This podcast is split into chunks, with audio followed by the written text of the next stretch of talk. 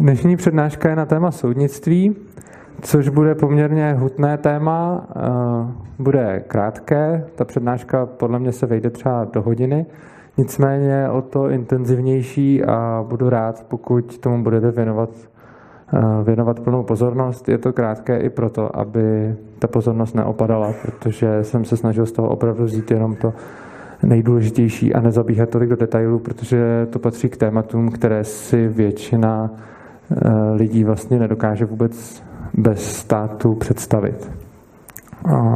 Je to ostatně taky téma, které vlastně rozděluje libertariány na anarchisty a minarchisty, kdy ti, kdo věří v minimální stát a mají pocit, že nějaký existovat musí, tak vlastně většinou tvrdí, že soudnictví je jedna, jedna z věcí, kterou by stát měl poskytovat. A tady to má ještě jednu zajímavou věc k tomu. Jakkoliv u otázek, řekněme, ekonomické kalkulace na volném trhu, když jsou diskuze se socialisty, kteří s tím třeba nesouhlasí, tak tam vlastně už Ludwig von Mises dokázal, že se ti socialisté mílí a vlastně v podstatě by se dalo říct, že z tohoto ohledu vlastně ve drtivé většině těch témat doteď, které, o kterých jsem mluvil, máme vlastně pevný solidní základ a víceméně důkaz, že je to pravda. Na druhou stranu to o tomhle se říct už nedá, protože on vlastně i Mises a další rakouští ekonomové vycházejí z toho, že ten volný trh někde je a vlastně z možnosti toho, že ty lidi nikdo k ničemu nenutí, odvozují nějaké další závěry. A to soudnictví je vlastně jedna z těch věcí, který, která by ten volný trh měla zajišťovat. Což znamená, že tady se nemůžeme tak jednoduše opřít o to, o co vždycky, a nebude to jako vždy aplikace vlastně stejných principů na různou problematiku, protože tady se pohybujeme na mnohem tenčím ledě, řekněme. A je teoreticky možné, že ti minarchisté mají pravdu a anarchokapitalisté, včetně mě, se mýlíme. Poslední věc, kterou bych k tomu chtěl říct, je, že i kdyby to tak bylo, a i kdybyste došli k tomu, že to, co tady vlastně říkám, eh, je nesmysl ohledně toho soudnictví, tak to ještě neznamená, že ty ostatní přednášky by na tom nějakým způsobem závisely. Tenhle ten celý cyklus můžete fakt brát jako jednotlivé body, diskuze k jednotlivým odvětvím o tom, jestli tam je nebo není zapotřebí stát. Takže i když si teď z téhle přednášky odnesete to, že je to úplný nesmysl a že volný trh nemůže poskytovat soudy nějakým způsobem svobodně, tak stejně tím to nic nesnižuje na tom, že třeba na, na, na přednášce o školství nebo zdravotnictví nebo o hasičích a podobně, protože ty všechny služby prostě počítají s tím, že mají funkční soudní systém a je vlastně jedno, jestli je poskytován volnotržně nebo, nebo státem. Tak, o čem budeme mluvit, ale začnu tím, o čem mluvit nebudeme. Protože to téma je dost komplexní a komplikovaný bezpečnost, tak eh, dneska večer nebudeme vůbec mluvit o případech, kdy nějaká ze stran nespolupracuje. Nějaká ze stran toho sporu. Tohle budeme řešit na další přednášce, která bude 14. února po pauze na zkouškový a bude to vlastně přednáška o zajišťování bezpečnosti. Teď budeme řešit pouze právní a soudní systém a budeme se bavit pouze o tom, Eh, když je situace, kde obě dvě ty strany s tím, soudním, s tím soudem nějakým způsobem spolupracují a moc vás prosím, abyste to zohlednili i vlastně v dotazech, když se budete na něco ptát. Jo? Vůbec nebudeme řešit případy, kdy jedna ze stran prostě řekne ne, já, já nechci. Řešíme fakt jenom právo a jeho, řekněme, jako výkon, ale ne, ne jeho vymáhání potom. No, budeme se bavit o tom, k čemu je za prvý soud bez represivních prostředků, což jsem teď říkal, že vlastně o represivních prostředcích tady mluvit vůbec nebudeme. Potom se podíváme na takové zajímavé věci, jako třeba právo na odvolání, nebo kdo jmenuje soudce, protože teď vlastně to dělá stát. Potom se zaměříme na to, jestli ty soudci, když budou vlastně teda placení volnotržně někým, jestli tomu člověku budou stranit a případně jak zajistit, aby se tak nedělo. A na konci si nechávám vlastně to nejdůležitější a nejzajímavější, a to jsou vlastně zákony a jak to souvisí s principem neagrese, z kterého jsem vždycky vycházel. Jo, protože jedna věc je, jak fungují soudy, a druhá věc je nějak, něco, o co se můžou opřít, což je v současné době legislativa. Takže budeme teda řešit jenom ty spory, kde ty strany spolupracují, což většinou není trestní právo. Do toho se dostaneme pouze na, na té, do té míry, že si vlastně položíme nějaké základy pro tu příští přednášku. A co tedy by takový soud mohl dělat, když, hm, řekněme, proč by někdo potřeboval soudce, když jedna z těch stran, eh, vlastně kdy je ten stav, že obě dvě ty strany souhlasí, že se jako chtějí soudit, že, že by se obě dvě chtěli podřídit. Těch případů je překvapivě mnoho, ačkoliv si většina lidí u soudnictví představuje nějaké trestní právo. A tam je to skutečně, když třeba někdo někoho oloupí nebo se stane něco takového, tak se skutečně většinou potom děje to, že jedna z těch stran je prostě nedostupná a toho soudu se nechce účastnit. Ale je obrovský počet případů, kde vlastně obě dvě ty strany nějakým způsobem chtějí tu situaci vyřešit. To můžou být třeba rozvody, to můžou být všechno možné obchodní spory a všechny možné další záležitosti. A teď je otázka, proč by potom se tomu výsledku, tomu rozhodnutí někdo podřizoval, tak těch důvodů je hodně, budeme tady rozebírat, ale ten první, kterým bych začal, je to, že dobrý soudce by se měl vlastně snažit uspokojit obě dvě ty strany nějakým způsobem. A třeba hledat řešení, které nikoho do té doby nenapadlo. Je to něco, na co dneska už vlastně zapomínáme, protože stát si tenhle ten luxus nemůže ani dovolit. Jo, ty soudci prostě nějak soudí, většinou z toho soudu vyjde jedna strana poražená, jedna strana vítězná, ale poměrně zásadní role soudce by měla být to, že se snaží opravdu ten spor vyřešit asi ne k úplné spokojenosti obou stran, ale najít co nejlepší kompromis, tak aby s tím byly obě dvě strany téměř spokojeny.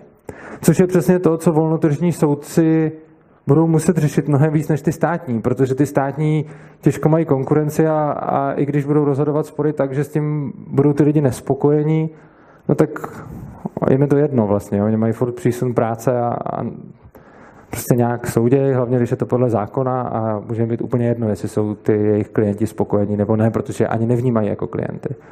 Na tom volném trhu, kdyby skutečně ty soudci soudili své klienty, tak tam je zajímá, jestli ty dvě strany odejdou spokojeny a do jaké míry.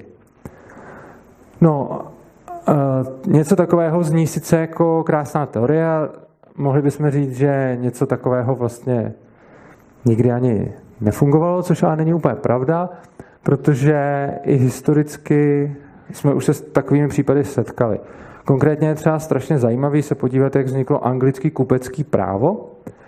A to vzniklo tím způsobem, že bylo to ve středověku a bylo strašně těžké něco reálně vymáhat, protože státní moc byla daleko, byla nedosažitelná a soudila úplně špatně.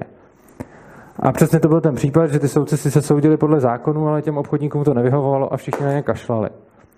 A oni si vlastně vybudovali svůj vlastní víceméně paralelní soudní systém, který neměl oporu v tom oficiálním právu, ale nějakým způsobem se podle něj řídili a neměli k tomu žádné represivní složky, které by k tomu někoho nutily. Nicméně ten způsob, jakým vymáhali eh, dodržování těch rozsudků, byla například ostrakizace. Jo, že ten obchodník, o kterém bylo známo, že se rozhodnutím těch soudů nepodřizoval a prostě se na to vykašlal, tak oni mu jako nic neudělali, že by ho prostě nějak jako zavřeli nebo něco takového, protože ani nemohli, protože to nebyl oficiální legální soud. A tím, jak se to rozneslo, tak ty ostatní s ním nechtěli obchodovat.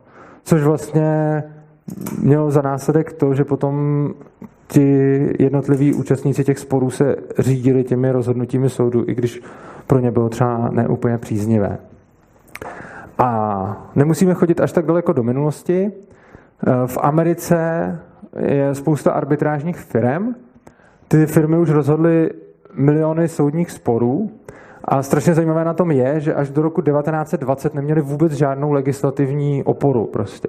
Tam fungovaly firmy, které, nebo jednotlivci, kteří byli prostě arbitři, rozhodovali spory a zákon k tomu neříkal nic. Oni si teoreticky mohli rozhodovat, jak chtějí, nebyli regulovaní a na druhou stranu nikdo ani nevymáhal to jejich rozhodnutí. Přesto služby těch lidí byly chtěny. Což vlastně v praxi ukazuje to, co, o čem jsem mluvil na tom předchozím slajdu, kdy jsem vysvětloval, že by to tak teoreticky bylo, tak tohle to je vlastně takový podklad, že už, že už, se, to, že už se to někdy dělo. A tohle mimo jiné zodpovídá tu první otázku, o které jsem tady chtěl mluvit, a to je, kdo by na volném trhu jmenoval soudce. To je strašně typická otázka. Jako dneska známe to soudnictví, takže jsou jmenováni nějaký soudci, kteří mají nějakou moc. No a kdo by je jmenoval, kdyby nebyl ten stát, který by jim tu moc dával? No odpověď zní tak, že soudcem by mohl být kdokoliv a vlastně jmenovali by si ho ty účastníci sporu. Samozřejmě eh, většinou předem, že jo? protože eh, když už k tomu sporu dojde, tak se těžko nachází vhodný soudce, ale není až takový problém si do jakékoliv smlouvy rovnou zahrnout, kdo bude rozhodovat v případě, že eh, bude nějaký problém kolem té smlouvy. Dnes se něco takového neděje, nebo děje se to minimálně a má to strašně moc jako právních, eh, má to strašně moc právních restrikcí, ale v podstatě si to můžete představit tak, že každá smlouva, která se bude uzavírat v sobě, krom těch náležitostí, které mají smlouvy dneska, bude mít jako ty účastníky smlouvy a bude tam ještě jeden další účastník, který bude soudce a arbitr, na kterého se budou ty smluvní strany obracet v případě, že dojde k nějakému problému.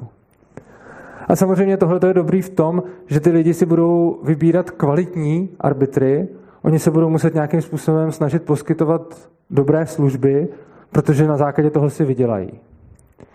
No a aby jsme si to nepředstavovali tak, na tohle je strašně častá námitka. Co když prostě bude nějaký soudce, teď bude řešit strašně velký soudní spor, který bude do miliard a někdo mu hold prostě zaplatí pár milionů nebo desítky milionů, on do konce života už nebude muset nic dělat, tak se na to vykašle, rozhodne ten soud ve prospěch jedné strany a konec.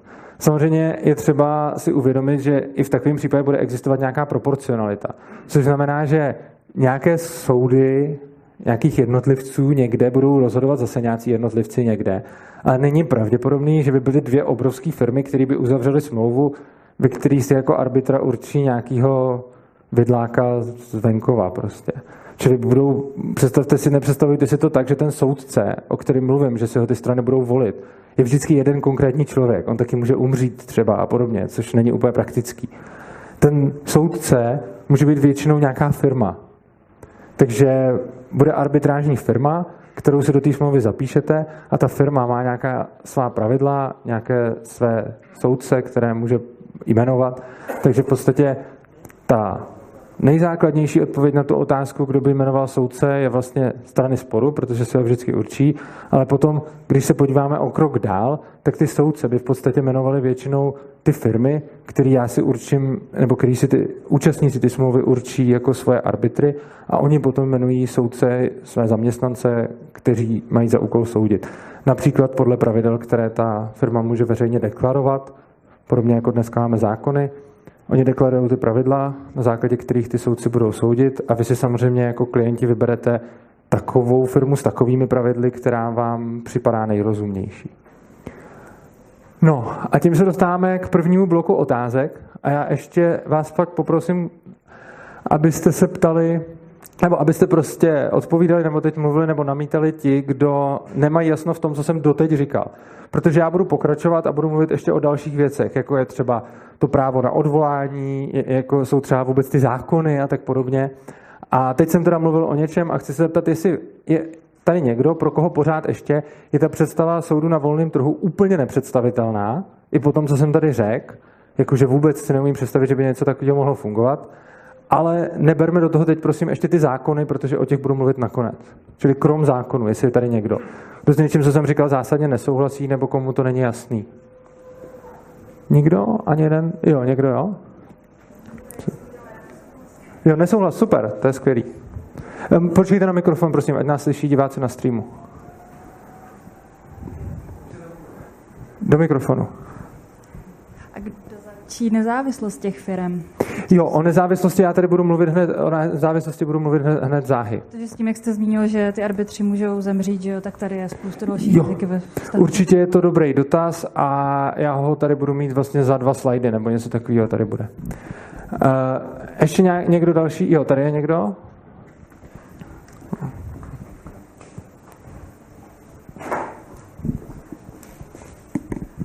Moje zkušenost je taková, že často se nedaří v takovýchhle případech eh, domluvit toho arbitra. Čili zda Jo. eh, nějakým způsobem se schopen reagovat tady, ne, tady na No, to. eh, záleží, o jakých případech, řekněme, mluvíme. Jo? Pokud máme případ nějakého trestního práva nebo něco takhle brutálnějšího, tak to bude na té další přednášce. Ale pokud máme nějaké normální případy, tak toho arbitra domluvíte rovnou, když uzavíráte tu smlouvu. A když ho, neu, když ho nedomluvíte, tak tu smlouvu neuzavřete, což ale vy nechcete. Takže když chcete s někým uzavřít smlouvu, tak rovnou jako další věc, krom toho, že dohodnete podmínky, jedna z dalších podmínek té smlouvy bude arbitr. A je samozřejmě možné, že se na tom arbitrovi neschodnete. Ale je taky možné, že se v té smlouvě neschodnete na ceně, termínu a tak dále a tak dále. Takže když spolu dvě strany uzavírají smlouvu, tak se musí shodnout na obrovské spoustě věcí. Je to nějaké vyjednávání, nebo samozřejmě, když si jdete koupit něco do obchodu, tak tu smlouvu máte a je to ve smyslu berte nebo nechte bejt. Ale když teda bychom něco jako vytvářeli, na čem bychom si uzavírali nějakou smlouvu, tak úplně stejně jako si tam určíme za co, za kolik, do kdy, tak si tam určíme ještě arbitra. A samozřejmě, kdyby to na tom padlo, no tak to na tom padne. No a v případě, že by se jednalo o normální obchody, kdy prostě já mám krám a mám spoustu zákazníků, kteří si můžou kupovat, tak já rovnou k té eh, prodejní smlouvě, respektive z jejich strany kupní smlouvě, eh, určím arbitra, pravděpodobně já jako obchodník, přičemž budeme za, pár slajdů mluvit o tom, jak, proč by ten arbitr měl být závislý nebo nezávislý nebo co. Každopádně ten zákazník se na to vždycky může vykašlat a když já už budu jako obchodník, který má v podstatě arbitra sám sebe nebo někoho, kdo mu jde na ruku, tak jiní obchodníci třeba nemají. Jo? Čili tam, tam potom funguje normální konkurenční, normální konkurenční boj. Tak, ještě dáme tak jeden dotaz.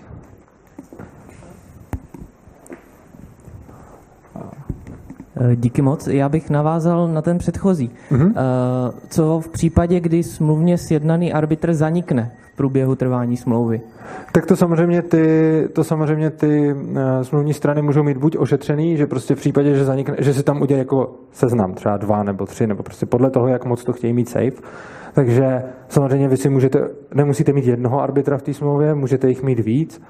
A teď záleží, jak moc chcete být opatrný, a je to úplně stejně, jako když s někým uzavíráte smlouvu, že si od něj něco koupíte. Že? jo. Tak prostě buď to věříte, že ten člověk neumře a můžete taky věřit, že neumře ten arbitr, a nebo je to něco strašně důležitého a velkého a pak prostě nemůžete jako věřit tomu, že někdo neumře, ale v takovém případě úplně stejně, jako si pojistíte druhou stranu smlouvy, tak si pojistíte i toho arbitra. Jo? Je, to stejné, jako když se mnou uzavřete smlouvu o díle a já prostě umřu, tak si to buď pošetříte, anebo ne. A když si to nepošetříte, tak máte smůlu, když si to pošetříte, tak se to nějak řeší a s tím arbitrem je to úplně to samé. Takže vlastně úplně stejné podmínky, jako máte na zajištění druhé strany smlouvy, tak můžete mít podmínky na zajištění arbitra. No, Smlouvu o dílo konkrétně řeší zákon, ale...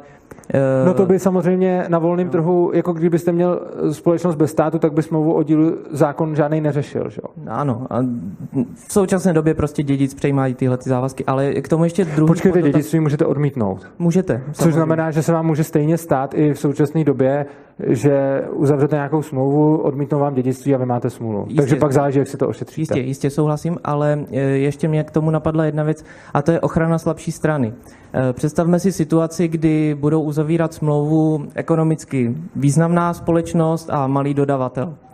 E, Podle mého názoru má v případě takové ekonomické převahy ta silnější strana mnohem větší šanci toho arbitra jakoby vnutit té slabší straně, protože dejme To má tomu- ale i s cenou, to má i s termínem dodání, to má s úplně vším. Ano, Takže tam se vlastně jako podle mě vůbec nic nemění. Jako, eh, vy vždycky to můžete buď odmítnout, jako berte nebo nechte bejt.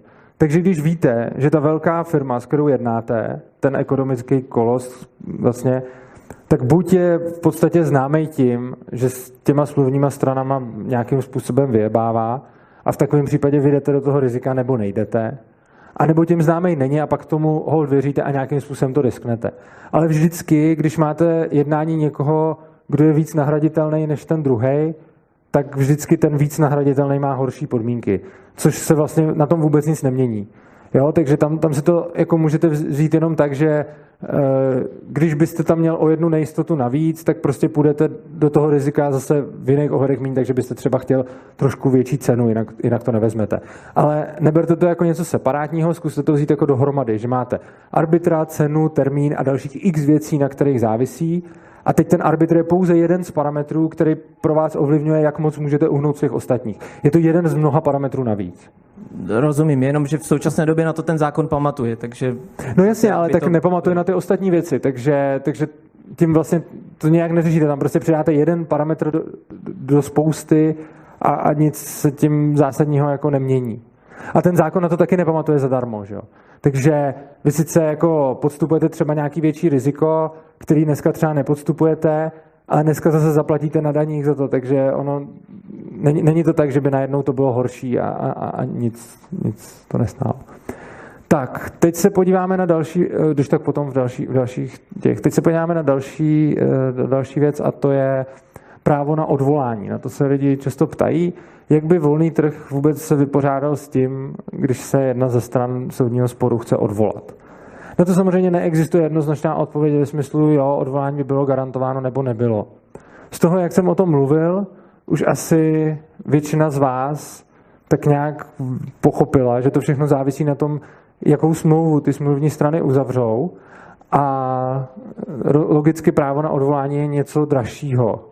Jo, i dneska, jenom dneska se to skrývá někam jinam, ale prostě, když máte soudce, soud, který je jednoúrovňový a on prostě rozhodne a to je všechno, tak v takovém případě prostě to stojí míň, než když máte soudce, který za sebou má ještě nějaké odvolání a vy za to vlastně platíte. Dneska za to platíme ve formě daní, na volném trhu byste za to platili časem, případně nějakými dalšími penězi za čas a práci toho druhého soudce, ke kterému se odvoláváte. Nicméně ten rozdíl jakoby je vždycky si za to musíte zaplatit, nicméně teď za to musíte platit vždycky. Jo, teď si nemůžete říct, tahle ta smlouva je pro mě není vlastně významná, tak eh, já se zřeknu práva na odvolání, abych to měl levnější. Tuhle tu možnost dneska nemáte. Na volném trhu byste ji samozřejmě měli, protože uh, byste si to mohli určit, jak vy chcete a jak vy uznáte, jak vy uznáte za vhodné. Což znamená, že ačkoliv se institut odvolání jeví jako něco, co je jednoznačně pozitivní, tak já tvrdím, není to vždycky pozitivní, protože je to něco za něco, něco to stojí, něco nám to dává a je podle mě vždycky lepší, když si ten člověk může vybrat, kterou z těch variant jako preferuje. A způsob toho odvolání a kolika úrovňový budete mít odvolávání a tak dále, to můžete buď si pořešit individuálně v té smlouvě, anebo už rovnou ta firma, která zajišťuje, ta arbitrážní firma, která dělá to, která se tím živí, tak tahle ta firma vám může rovnou nabídnout nějaký systém. Jo, že, že, vám prostě rovnou řekne, když se vám, když jako máme tady x instancí soudců, k kterým se můžete takhle odvolávat a takhle to funguje, vy s tím buď můžete být OK nebo ne, případně vám může nabídnout více služeb v různých cenových jako relacích. Faktem ale je, že i kdyby nakonec na tom trhu vyhraje jakoby ta varianta, konkurenční boj, která lidem nejvíc vyhovuje. Takže když by se ukázalo, že lidi prostě odvolání potřebují, že je to pro ně jako zásadní, tak by to hodně firm nabízelo, samozřejmě, protože lidi to chtějí a oni chtějí uspokojit své zákazníky. A když by se ukázalo, že odvolání je něco, co si lidi většinou nepřejí, tak by se to prostě nenabízelo. V jaký míře by co z toho probíhalo, absolutně nejde predikovat. Z toho důvodu to taky stát ani nikdo jiný nemůže udělat dobře, protože vy prostě nevíte, co ty lidi chtějí. A zjistíte to jenom tak, že je necháte, tím se zjistí, kolik vlastně tahle ta služba, ona je to služba, kolik tahle ta služba navíc stojí a z té tržní ceny se ty lidi budou moct rozhodnout, jestli jsou s tím OK nebo, nebo nejsou. A další problém, který tady máme a na který se tady už asi dva lidi ptali, je ta nestranost. Tomu soudci někdo musí platit. A je možné, že to bude většinou, nebo že to bude jedna nebo obě z těch smluvních stran, nebo že s nima bude mít něco společného minimálně. A tady se samozřejmě nabízí jako, když si já budu toho soudce platit, tak on by rozhodoval jako v můj prospěch. Že? No, to teoreticky by mohl, jenže ono potom přestane být jeho služeb dále poptáváno. Protože musíme si uvědomit, že tady je ten obrovský rozdíl mezi tím volným trhem a státem. Kdy teď, když máte takového soudce, tak je to problém. Protože ten stát mu dal obrovské množství moci. A ten soudce má teď moc a když rozhoduje, může rozhodovat pořád nějakým způsobem špatně a ono se víceméně nic nestane. A jako možná ho někdo někdy odvolá, když to jako hodně přežene. Ale jako ten soudce má tu moc do základu. Na tom trhu ten soudce získává tu moc tím způsobem, že získává důvěru lidí. Protože potom soudci je taková poptávka, čím on je lepší. Takže když ty lidi ho považují za dobrého soudce, tak jsou ochotní mu platit. A ta jeho pověst je vlastně to, co ho živí. Být považován na volném trhu za dobrého soudce znamená mít zakázky. Být považován za špatného nebo úplatného soudce znamená je nemít. Přičemž, když, jako proč já bych si platil soudce, který bude vždycky rozhodovat v můj prospěch, když to už bych si to rovnou mohl rozhodovat sám, že? Já nepotřebuju takového soudce, když on nemá vlastně žádnou moc, jak někoho k tomu donutit. Jo, takže když já budu firma, která má rovnou svého soudce a ten soudce bude rozhodovat prostě v můj prospěch, tak to už rovnou můžu říct, že žádný soud nebude. A, a někdo to třeba koupí. Jo? Já můžu prodávat věci a říkat, kdo není spokojený, má smůlu. A může být moje konkurenční výhoda, že to budu dávat levně. A můžu na tom postavit obchodní model a můžu být úspěšný. Ale není vůbec zapotřebí do toho tahat nějakého soudce navíc. Jo?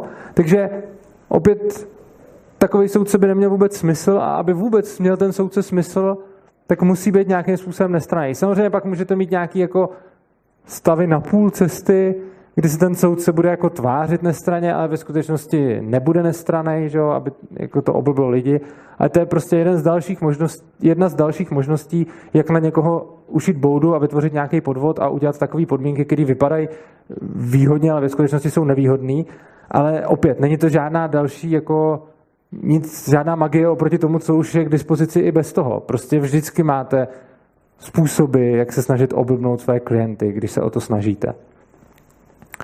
No, samozřejmě, o tom jsem teď mluvil, že teda když budu mít špatný soudce, tak je vlastně vůbec nepotřebuju a když to ty zákazníci zjistí, tak s tím budu počítat a pak je na základě toho můžu ztratit. Samozřejmě nemusím, oni si můžou říct, že do toho rizika stejně půjdou, protože pokud budu třeba prodejce, který sice nechce řešit soudy a řekne, se všema reklamacemi máte smůlu, ale když stejně o mě bude známo, že prodávám ty věci, které se neničejí, tak, tak určitě se nějaký zákazníky najdu i bez toho, abych mu garantoval cokoliv.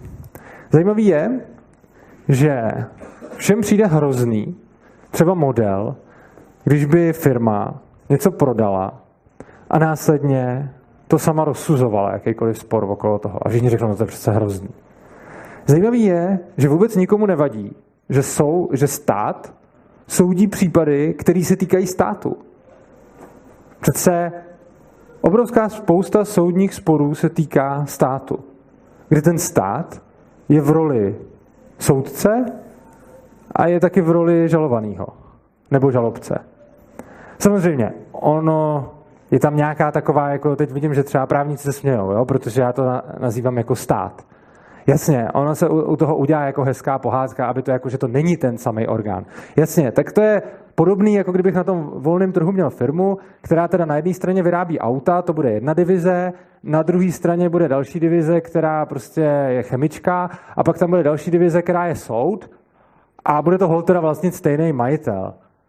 No a tak to je ale přece jiná firma. Ona se jmenuje jinak. A je zajímavý, jak když jsou ty firmy propojené takhle na trhu, tak jsou na to lidi strašně hákliví. Jo?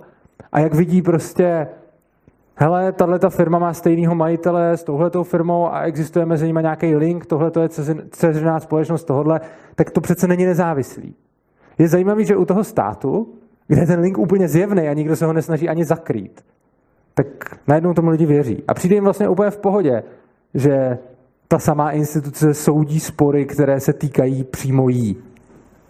A oni potom někdy ty, oni potom někdy ty výsledky tomu odpovídají, když vidíme, jakým způsobem se třeba probíhá, eh, jakým způsobem se třeba přistupuje ke svědectví policajtů a podobně, kdy prostě eh, máme spoustu případů, kdy svědectví policajta je bráno za důvěryhodnější než svědectví člověka jen tak prostě. A kdyby to normálně bylo slovo proti slovu, ale prostě protože jeden z nich je policajt, tak dostal bonus. Jo, a kdyby něco takového se dělo na volném trhu, tak, tak říkáme hrozný podvod. A když něco takového dělá stát, tak, tak jsme s tím OK. No a já teď dám další blok otázek k tomuhle a tady už určitě budou nesouhlasy. A vždycky bych rád, jako pokud si myslíte, že ty soudy nebudou nestraný, tak bych rád vždycky slyšel, jak to, že teď, když to sami dělá ten stát, tak je to v pohodě. Nebo jestli není ani v jednom případě, tak... Takže tam je dotaz asi. K tomu udělám rychlou poznámku. Okay. Ty jsi říkal, co kdyby prodejci jako sami soudili, že jo? Tak ono to tak vlastně jako teď třeba funguje v reklamačním řízení, že jo? Když reklamuješ něco, tak ti ten prodejce rozhoduje o tom, jestli to je oprávněná reklamace nebo ne. To a to může někam pokračovat. Můžeš, jako, no, jasně, ale jasně. můžeš, jakoby, já jsem ti myslel spíš tu poslední instanci, jo? Ono samozřejmě vždycky může být první instance někde, ale potom, když ten prodejce eh, rozhodne o té reklamaci v můj neprospěch a já jsem přesvědčený, že to udělal špatně, tak já se vždycky můžu jakoby odvolat. Čili tam je tenhle ten rozdíl. Čili já jsem to rovnou jako jasně, přeskočil. Jasně. Tak, kdo měl dotaz? Tam byly dva dotazy, tam je třetí, jo, tak tam, já. Ne, nemá, ale normálně se ptejte a pak, pak půjde mikrofon dál. Tak já mám, já mám teda dva dotazy. Ten Super. první, uh, Víte, co jsou rozhodčí soudy, jak fungují v dnešní době v České jo. republice? Jo? No přesně, asi úplně ne, ne ale, ale jo. tak první dotaz je, proč se teda jako na tom trhu neprosadili? Proč ty lidi, obchodníci, no, kteří můžou, chodí, chodí radši k státnímu jo. soudu a můžou jít k rozhodčímu soudu, nic jim v tom nebrání, tak jak jste to tady popsal, jo. můžou si to do té smlouvy dát, nic jim v tom nebrání. Tak, Zajímal by mě, v čem je ten rozdíl a ještě, jestli můžu druhý. No, ne, ne, postupně, já, já bych ho zapomněl potom. Uh, takže uh, první věc, uh, rozhodčí soudy, třeba, já hned se dostanu k České republice, ale jenom chci říct, že třeba v Americe paralelně fungují se státní legislativou a ta služba tam není úplně jako málo využívaná, jo? čili je to nějakým způsobem taky kulturně daný. Takže není to tak, že kde je státní moc, tam nejsou využívaný rozhodčí soudy, to rozhodně není, je spousta případů, kde je státní moc a využívá se obojí. Ale na druhou stranu, to je přesně ten princip, jako když se zeptáte, když jsou soukromí školy, tak proč lidi chodí do státních škol? No to je jednoduchý, protože za ty už si zaplatili. Takže vy máte jednu obrovskou konkurenční výhodu a to je, že tomu jednomu už jste prostě zaplatili, ať chcete nebo ne. A když si chcete jít k tomu druhému, tak mu musíte zaplatit znova. Ale takhle a, to u těch soudů není. Vy musíte teď... zaplatit u státního soudu a musíte zaplatit u rozhodčího soudu. Tam jako jediný rozdíl, co může být, je, že ten rozhodčí soud třeba stojí méně, protože může konkurovat na rozdíl od toho státu, který tam nastavil nějaké poplatky a všechny státní soudy stojí stejně. Ale tam to není tak, že už je zaplacen. Já souhlasím s vámi, že v, u veřejného školství, které je placeno z daní, tak to je zaplaceno, soukromé není. Ale soud státní a soud soukromý, oba si musíte zaplatit nějakým soudním poplatkem. No, oba jako... si musíte zaplatit nějakým soudním poplatkem, ale ten soukromý soud z toho poplatku musí žít, ne?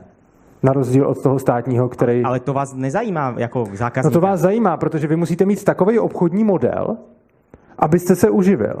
A když máte na jedné straně někoho, kdo, máte dva subjekty a jeden z těch dvou subjektů dostává obrovský prachy a druhý ne, tak tím je ten subjekt, který dostává ty obrovský prachy, zvýhodněný.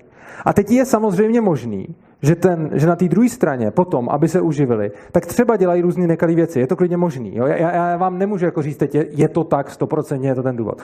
Ale prostě, když máte na jedné straně subjekt a na druhé straně subjekt a ten jeden prostě dostává ty peníze a druhý nedostává, tak ten první je proti tomu druhému zvýhodněný jako ohromným způsobem a je klidně možný, že důsledkem toho je i to, že, ty, že ty soukromí soudy si musí, nebo musí, oni nemusí, samozřejmě je to svinstvo, ale prostě, že si přivydělávají tím, že v podstatě jako jsou to podvodníci. Je to možný. Jo? Ale rozhodně to takhle není všude, protože třeba, jak říkám, v té Americe to takhle jednoznačný není, samozřejmě se tam používají veřejné soudy, to, ale docela hojně, mnohem hojněji než v Čechách se tam používají jako soukromí arbitrážní firmy a potom máte ty případy, kdy to státní soudnictví třeba hlavně v minulosti ale eh, začne selhávat a vyskytne se tam nový systém vedle toho. Takže pochopitelně určitě najdete mnoho případů, kde bude kde budou obě možnosti a lidi budou volit tu státní a dokud tam máte daně a dokud je to podporovaný vlastně ze státního rozpočtu, tak eh, se o tom nedá soudit, že je to lepší, co z toho je lepší nebo horší, protože tam máte tu jednu ohromnou výhodu a nevýhodu. No a, a ten, druhý... ten druhý dotaz se týká té nestranosti, nebo toho, jak to, mm-hmm. jak to bude fungovat, když říkáte, to se snad nebude dít. To se ani tak neříká. Že se snad nebude dít to, že teda budou nestrané, nebo ten trh je nějak vyřeší, pokud jsem to pochopil správně. No, úplně tak ne, ale dobře. Ale, ale dobře. Uh, v České republice bylo zcela běžné, až dokud do toho nezasáhl stát, že tady byli rozhodci firm, které půjčovali peníze, eh, rozhodovali průměrně třeba jako 10, 10 řízení denně, rozhodují třeba 6 tisíc, vydělali si 6 mega za to mm-hmm. a nikdy, nikdy nerozhodují proti té firmě, která žaluje. Jo? Jo. Protože uh, prostě Jasně. ty žaloby podávala jenom jedna firma a žalovaní byli jiní ano. lidé. Jo? Tak o tom jsem víceméně tady mluvil. Že? Tak to máte prostě takový normální jako model, kde vlastně máte nějakého soudce, který je placený jenom na oko, je to vlastně jako habadjura pro ty zákazníky, aby měli pocit, že je tam nějaký soud ale ono je klidně možný, že oni by si to poučovali, i kdyby říkali, že tam žádný soud není prostě. Ono je dost dobře možný, že vůbec existence takovýhle soudu k takovýhle firmě je jenom proto, eh, že se chtěli vyhnout tomu, aby je soudil stát, pochopitelně proto, že chtěli ty lidi jako natáhnout na hůl. Takže dost možná existenci tohoto soudu udělali v podstatě jako habadjuru proto, aby do toho nemuseli jako tahat soudci ze současné legislativy, který by mohli rozhodovat spravedlně. Ano, a tady říkám, určitě by mohli ty i státní soudci rozhodovat spravedlněji než takovýhle podvodník, ale když by tady tyhle ty zákony nebyly, tak nedává moc smysl si vůbec takovýhleho soudce tam udržovat, ale rovnou napíšete do té smlouvy, prostě máte smůlu. Jo? a nebo to nějak hezky zaonačíte. A nebo to prostě použijete jako, jako jeden jako ze způsobů jako nějakého podvodu. Podle vás teda lepší stav by byl, kdyby to takhle šlo, že to nebude nikdo zakazovat, No, důležitý ale k tomu je. Chtít, ať si to tam dá a když ty lidi přemluví ano, tomu, aby to podepsali, tak je to... Ano, ale je strašně důležitý k tomu, když řekneme A, musíme říct i B, že prostě když máte tak, jak to teď vypadá a najednou tam budete mít jenom tuhletu změnu a nic jiného se nezmění, tak to není to, co prosazuju. Já prosazuju to, že to tam teda ta firma bude moc dát, ale zároveň všichni nebudou automaticky platit prachy těm státním soudům. Nebude tady ten právní řád, o tom budu mluvit za chvíli, co, co místo toho. A potom ano. Jo? Čili to není jenom jako, že je to ta jedna věc, ten výsek. Ono k tomu patří ještě spousta dalších věcí. No a, Ty, no. a teda k té nestranosti.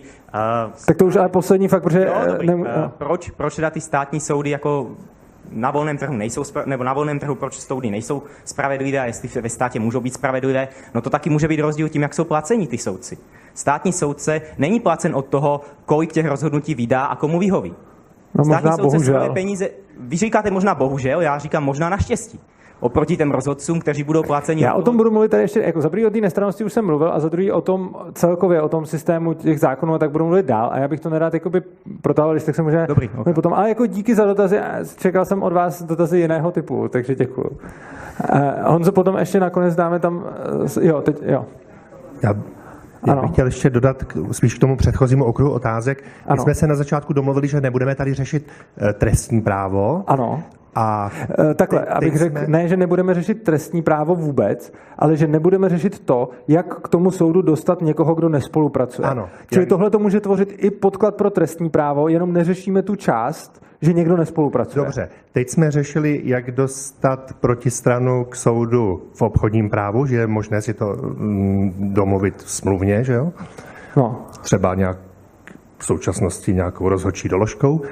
A jak je to u občanských sporů? Jak dostat k soudu No to je přesně to. Jo. Okay, tak já jsem to sporů. asi nevysvětlil dost jasně. Uh, Honzo, když tak přenes mikrofon tahle, uh, tahle paní. Uh, já, já, to, já teď odpovím samozřejmě. Uh, já jsem to nevysvětlil dostatečně jasně asi. My vůbec neřešíme o tom, jak kohokoliv, v jakýmkoliv druhu soudu dostávat k tomu soudu. To budeme řešit příště. Jo? I v občanských sporech, i v trestním právu, i v obchodním právu. Prostě ve všech možných případech teď neřešíme to, když někdo nespolupracuje.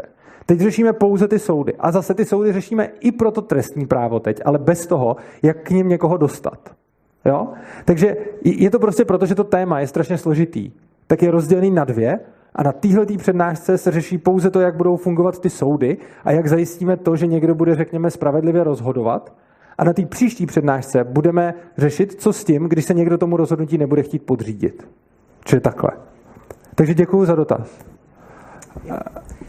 Já jenom jsem chtěla uvíct k té nestranosti. Jo. Ano.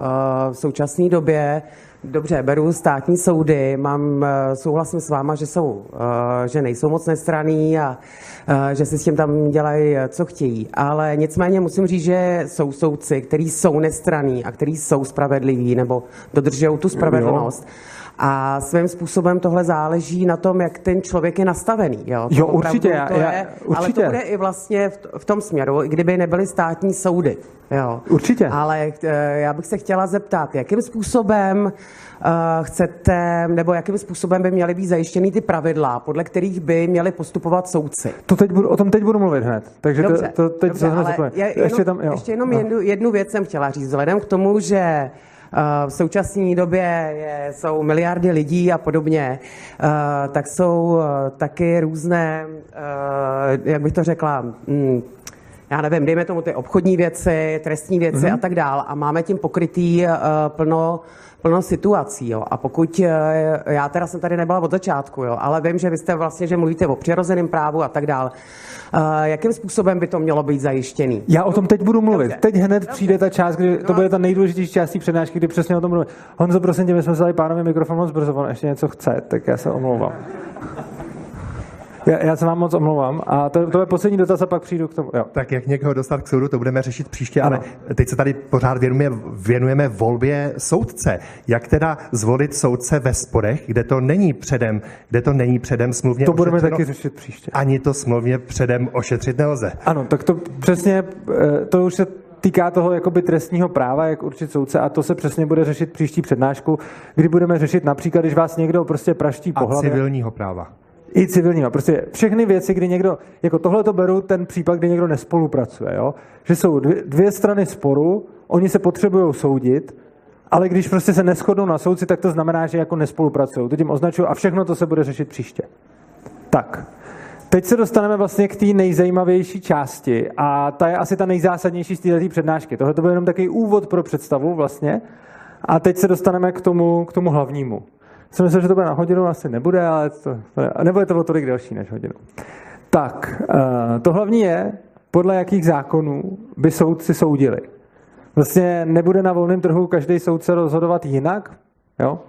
A teď, eh, já vím, že všichni čtete slajdy, to ani tolik nečtěte, spíš mě poslouchejte, eh, protože obecně platí, že trošku samozřejmě se ty soudy budou lišit v tom způsobu, jakým rozhodují, což se liší i dneska. Na tom volném trhu se asi budou odlišovat v některých případech zejména trochu víc, zejména tam, kde to bude žádoucí.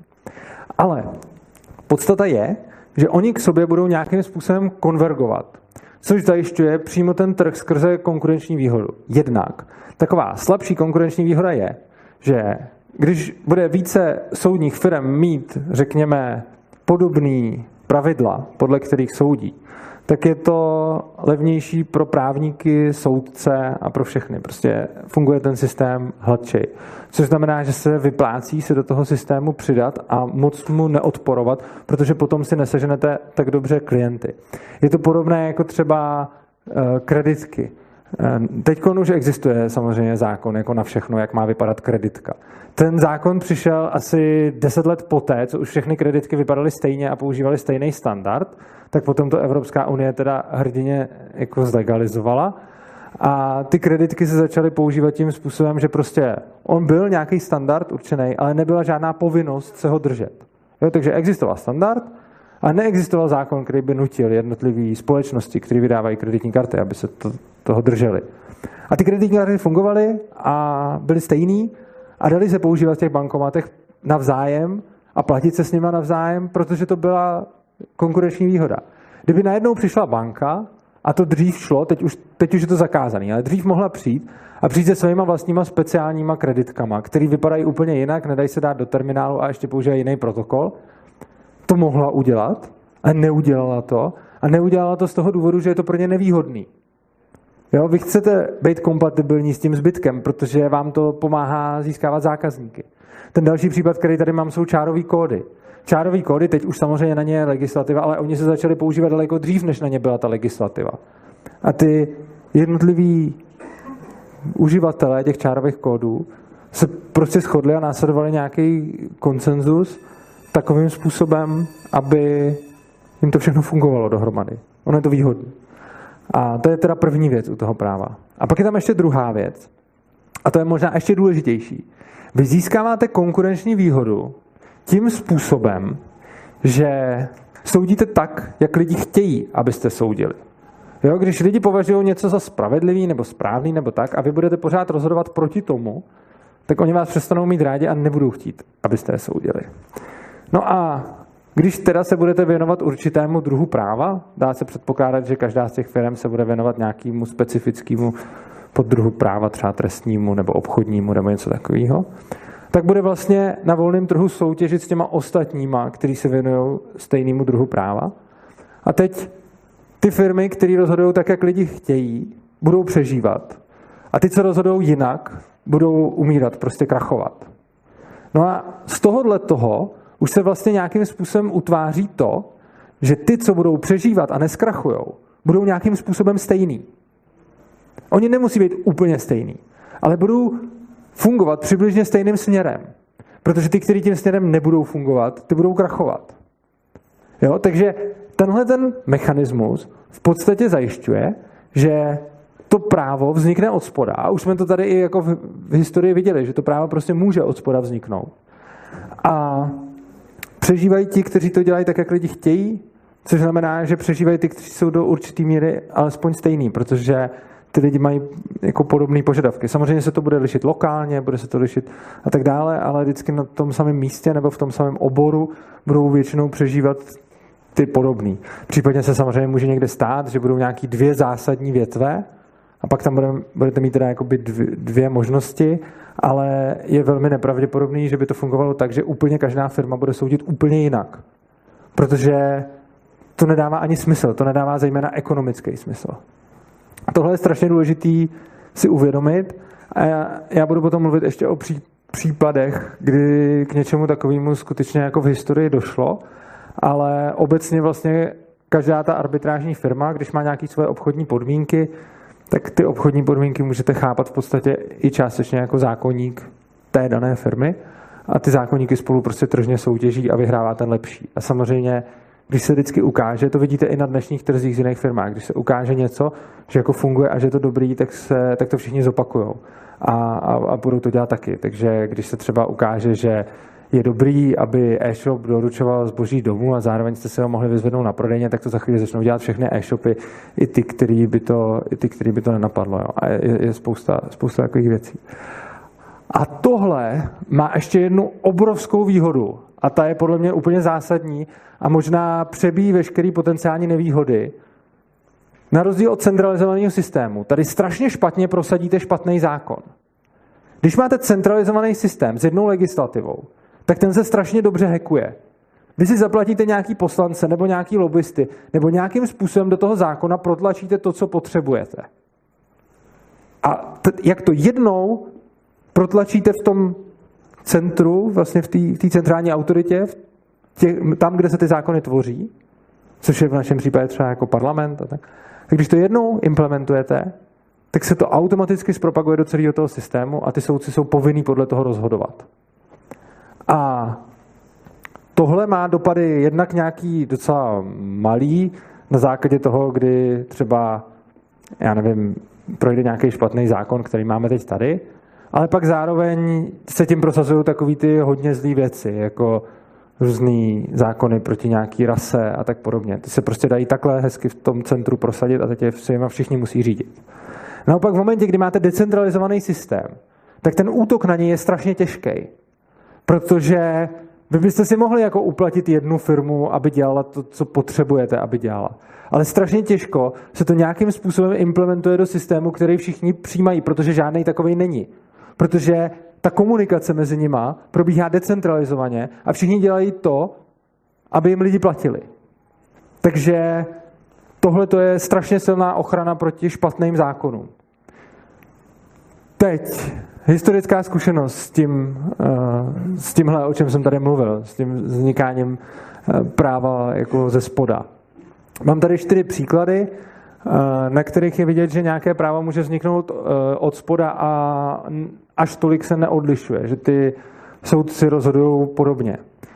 První příklad kolonizace Spojených států, kde vlastně na té hranici kolonizace nebyly žádný centrálně vynucovaný zákony, protože je tam nikdo nedodržoval a přesto, když si jako šerify a podobnou jako moc si platili většinou ty občani, eh, ty občani sami, a oni, aniž k tomu měli nějaký zákonník, podle který pak, pak už samozřejmě měli, jo, ale i když ho ještě neměli, tak uh, soudili prostě takovým způsobem, že to bylo podobné všude.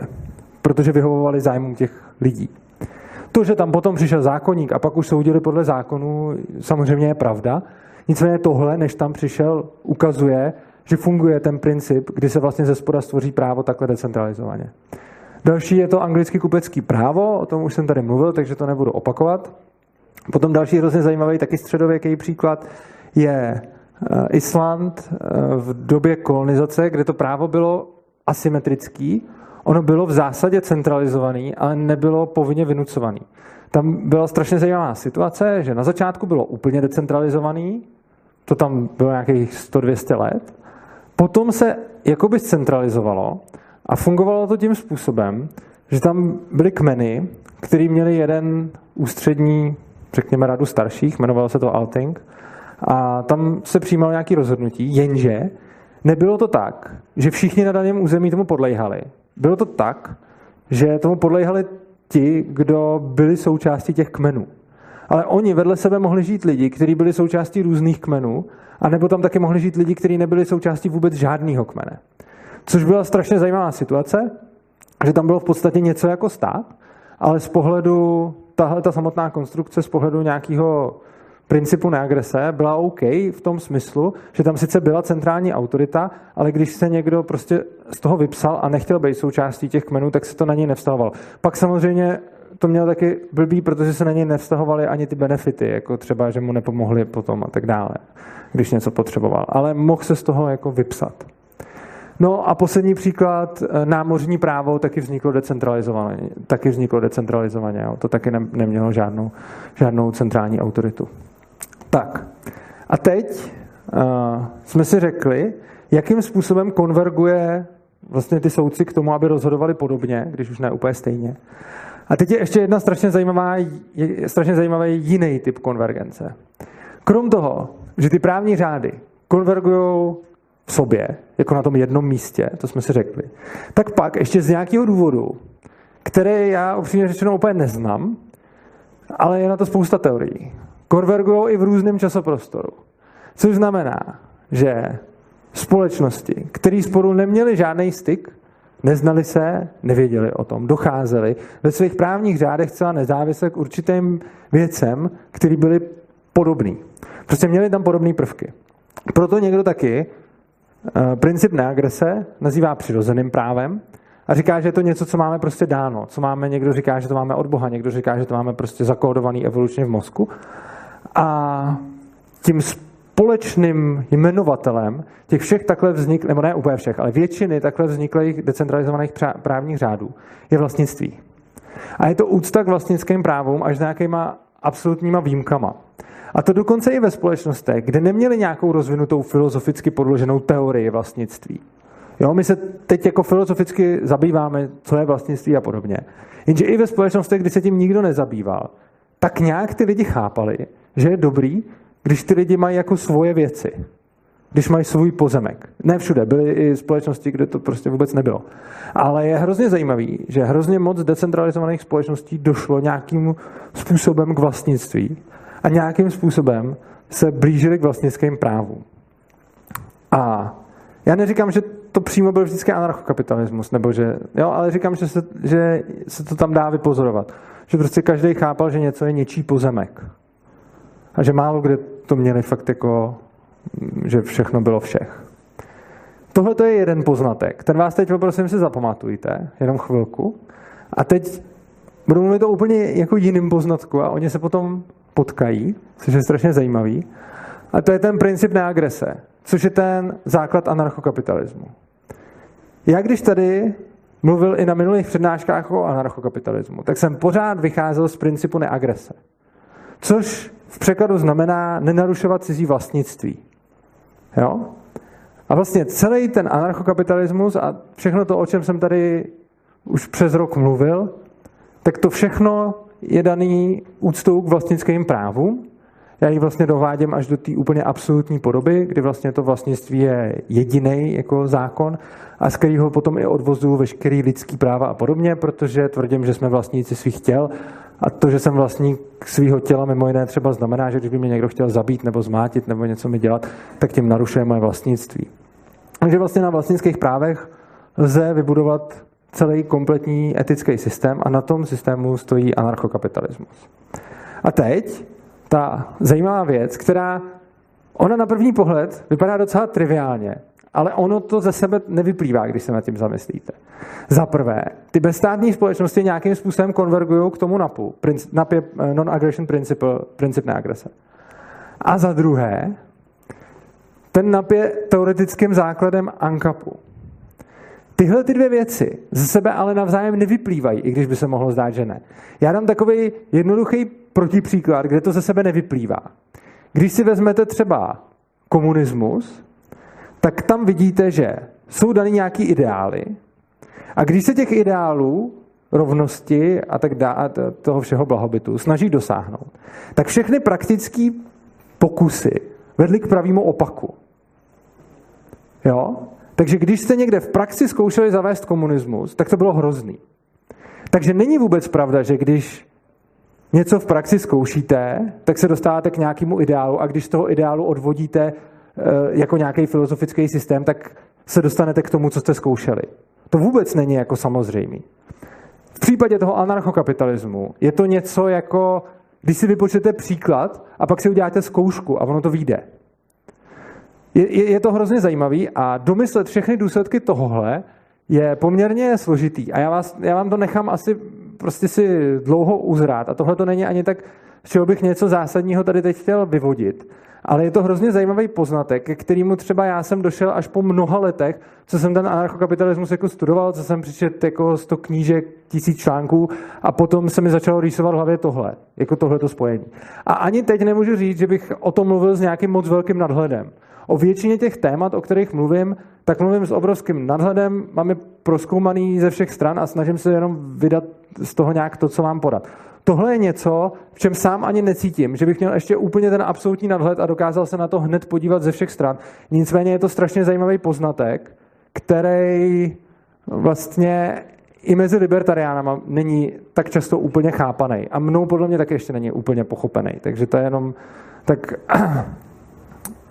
že, že to vlastně o něčem, o něčem svědčí. Tak, a poslední věc, kterou bych tady na té přednášce chtěl říct, je, že anarchokapitalismus není systém, kde by byl na 100% vždy a bezvýhradně dodržován princip neagrese. Eh, tohle je strašně matoucí, protože Spousta lidí, když o tom mluvím, si představuje anarchokapitalismus jako něco, kde jsou striktně dodržovaná vlastnická práva a nikdy jinak a nejde z toho udělat výjimka a pak se v těch intencích diskutuje. Ale něco takového je nesmysl, protože už každý kapsář to narušuje. A je třeba od sebe odlišovat dvě roviny. První je rovina filozofická, kdy se bavíme o tom, jestli vlastnické práva jsou dobrým základem k tomu, aby jsme od toho odvozovali nějaká pravidla pro společnost. A tam skutečně můžeme vést debatu na tom, že prostě co by se stalo, kdyby všichni furt dodržovali vlastnická práva a potom se dostáváme do různých těch paradoxů, příkladů s loďkou a podobně, který mě třeba strašně zajímají.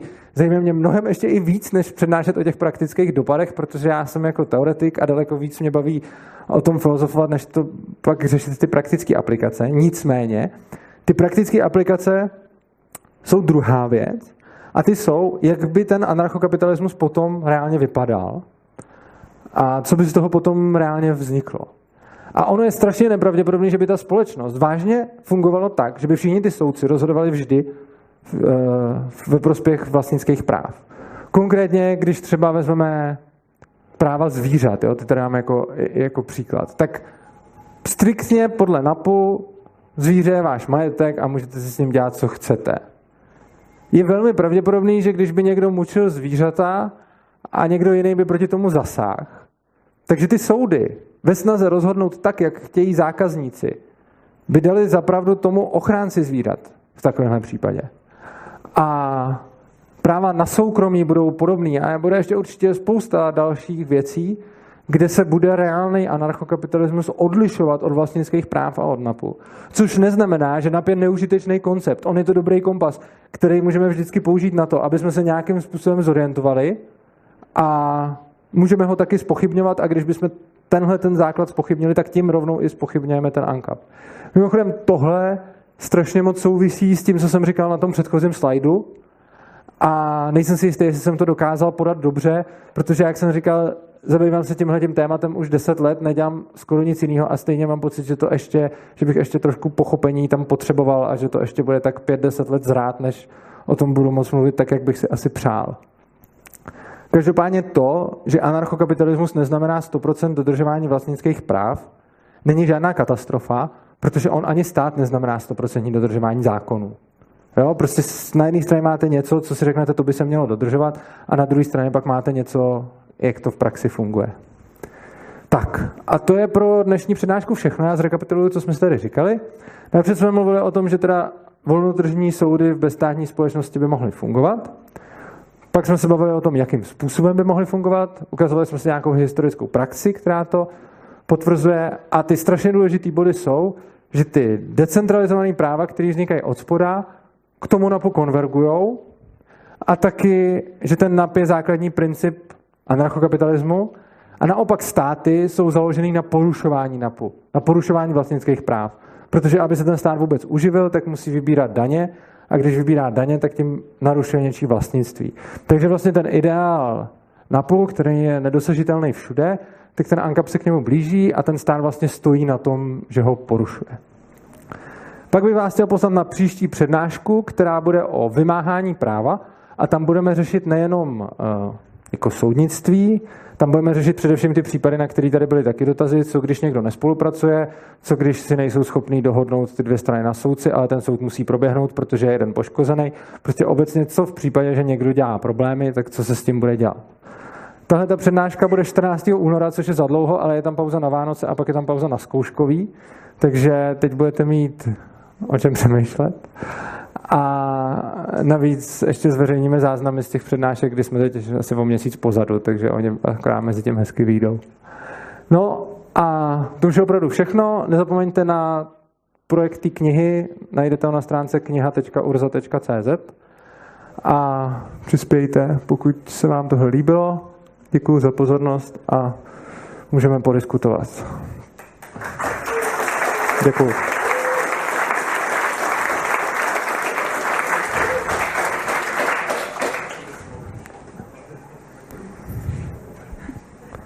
Ahoj.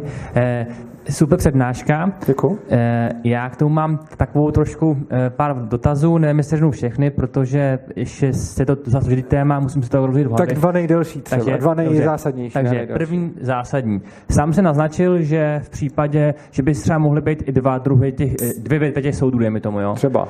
Eh, já to nevím, jo? To jo jako, hypotéza. Tam možnost tady je. Mm-hmm. A myslím, že třeba by v té anarchické společnosti byly dva tábory. Třeba anarchokapitalisti a anarchokomunisti, dejme tomu. Jo? A pak jakoby jedna část by chtěla lidí to a druhá tamto. Tak jako myslím, že v tom by byl jako problém, i přání lidí se třeba měnějí, že by třeba lidi tu smlouvu eh, podepsali, že by byli třeba anarchokapitalisti a potom by zjistili, že vlastnictví na prd, tak potom by chtěli někoho jo, jinýho a jak by se tohle to řešilo, Tohle je to spíš bohužel otázka na to vymáhání, jo, to, než, než na ty pohodě, soudy. Jo. Čili to, to mm-hmm. bychom na příště. Jo. A potom eh, na začátku úplně si říkal, kdyby se žaloval. Podle mě ty si eh, bral jenom v potaz, po, pokud by byl nějaký spor, kdy smlouva na to nepamatuje na něco. Jako, že si chtějí oba dohodnout. Ne, i třeba, že ji někdo poruší. Jo, ale právě to porušení smlouvy, eh, já věřím tomu, že by taková situace nastala, protože nastává i teď, že jsou dva možnosti. Buď má nějaký biznis, že, si, že chce budovat značku a takové věci a s tím ten anarchokapitalist je úplně jako kompatibilní. Mm-hmm. A pak jsou další věci, že někdo může chtít jenom jeden rychlý výdělek a je mu jedno, jakou bude mít to. A to znamená, že tu smlouvu schválně poruší, dejme tomu, že eh, bude dodávat třeba chlazení do elektrárny jaderný a řekne, no sorry, tak teď ti to nedodám, tak mi dej 400, 400 miliard, anebo ti to nedám. On to dá a potom řekne, no tak sorry, já se už to nechci, ale mám těch 400 miliard a už... Tohle je taky extrémní příklad, jo. Prostě ta otázka no. byla OK mm-hmm. a řekl bych na ní, že ji budeme řešit v příští přednášce, mm-hmm. dokud to nedošlo na emotivní chlazení ne, jako, jako, tak, jako, tak já můžu říct něco jiného. Ono třeba, samozřejmě, když jako... bude chlazená elektrárna, tak když mám něco takhle zásadního, tak zase o to víc řeším, s kým, mm-hmm. s kým obchoduju. Jo? Jako když si jdu koupit fusekle k Větnamcům, tak moc neřeším. Ne, jako... Ale když si jako jdu koupit chlazení do své jaderné elektrárny, tak řeším. No, OK, dobře, dobře, dobře, tak jako dám jiný případ. Je to, dejme tomu, že to nemusí být to, to tak, já jsem dělal extrém jenom, aby to bylo vidět, že to může nastat, jo? ale může to být třeba něco jiného, třeba jenom nějaký Eh, tam, kde by třeba ztráta z toho, z toho biznisu byla třeba Jasně. 3 miliard. Prostě mluvíme tak... obecně no, o no. případu, kdy někdo záměrně poruší smlouvu, je mu to jedno a, a kašle na to. Tak to je přesně otázka na příští přednášku, co v případě, že je spor a jedna ze stran odmítá jo, spolupracovat, okay, což budeme řešit. Mm, super, tak asi udělám. Tak nějaký dotaz ještě, jestli je nějaký, tak, který... Tak, tak, ještě, tak ještě mám ten jeden poslední, který jako jsem, jsem si říkal, je to, a ten je, uh, že, no, když, dobře, jak ta smlouva se má, jako teď, teď smlouva je tak, že může být jak ústně, tak písemně, že jo? Ano. A když třeba bylo to obchodu a zeptám se do obchodníka, jaký je ten, jaký je ten rozhodce nebo ten soukromý soudce, jako, on mi něco řekne, ale ve skutečnosti to bude něco jiného. Jakože na ty účtence třeba nebo nevím, kdy se to zjistí. Tak to je stejný jako dneska, jo? prostě pak tam máš slovo proti slovu. A když máš drobný transakce, u kterých ti to jedno, tak uzavíráš ústní smlouvy, když si jdu koupit prostě něco, co stojí tisícovku, tak asi mě nikdo nepodvede a když mě podvede, tak jsem přišel o tisícovku, což je smutný, ale ne, nezhroutím se. A když si jdu koupit jako barák a budu někomu platit x milionů, tak uh, už se nespokojím s ústní smlouvou. Jo, jako já bych třeba teď bych klidně za ty soudy v drtí většině svých transakcí jako ušetřil. Jo, že třeba když nakupuju něco v nějakém e-shopu, tak uh, bych asi, kdyby tam byla možnost jako připlatit nějaký soud, tak bych se na to asi vybod. A prostě dokud to nebude nějaký velký nákup, tak bych prostě dělal obchody bez jakýkoliv záruky s tím, že mi to nějak dodají. A když mi to dodají blbě nebo vůbec, nebo mě pak pojebou, tak u nich nebudu nakupovat a budu nakupovat jinam. Samozřejmě to má nějaký ztráty, jo, takovýhle přístup, ale je třeba si uvědomit, že ten druhý přístup, že to budou jistit ty soudy, má taky ztráty, protože já se ty soudy musím automaticky platit. A já bych radši u svých jako drobných transakcí riskoval to, že budu věřit tomu obchodníku, než že bych si musel připlácet za to, aby tam pro mě byl ten soud. Protože já se stejně nebudu nikdy soudit žádným e-shopem, u kterého udělám nákup do pár tisíc, tak i kdyby mě pojebal, tak já stejně k soudu nepůjdu, protože mi to za to nestojí, jako za, za, za tu námahu. Dobře.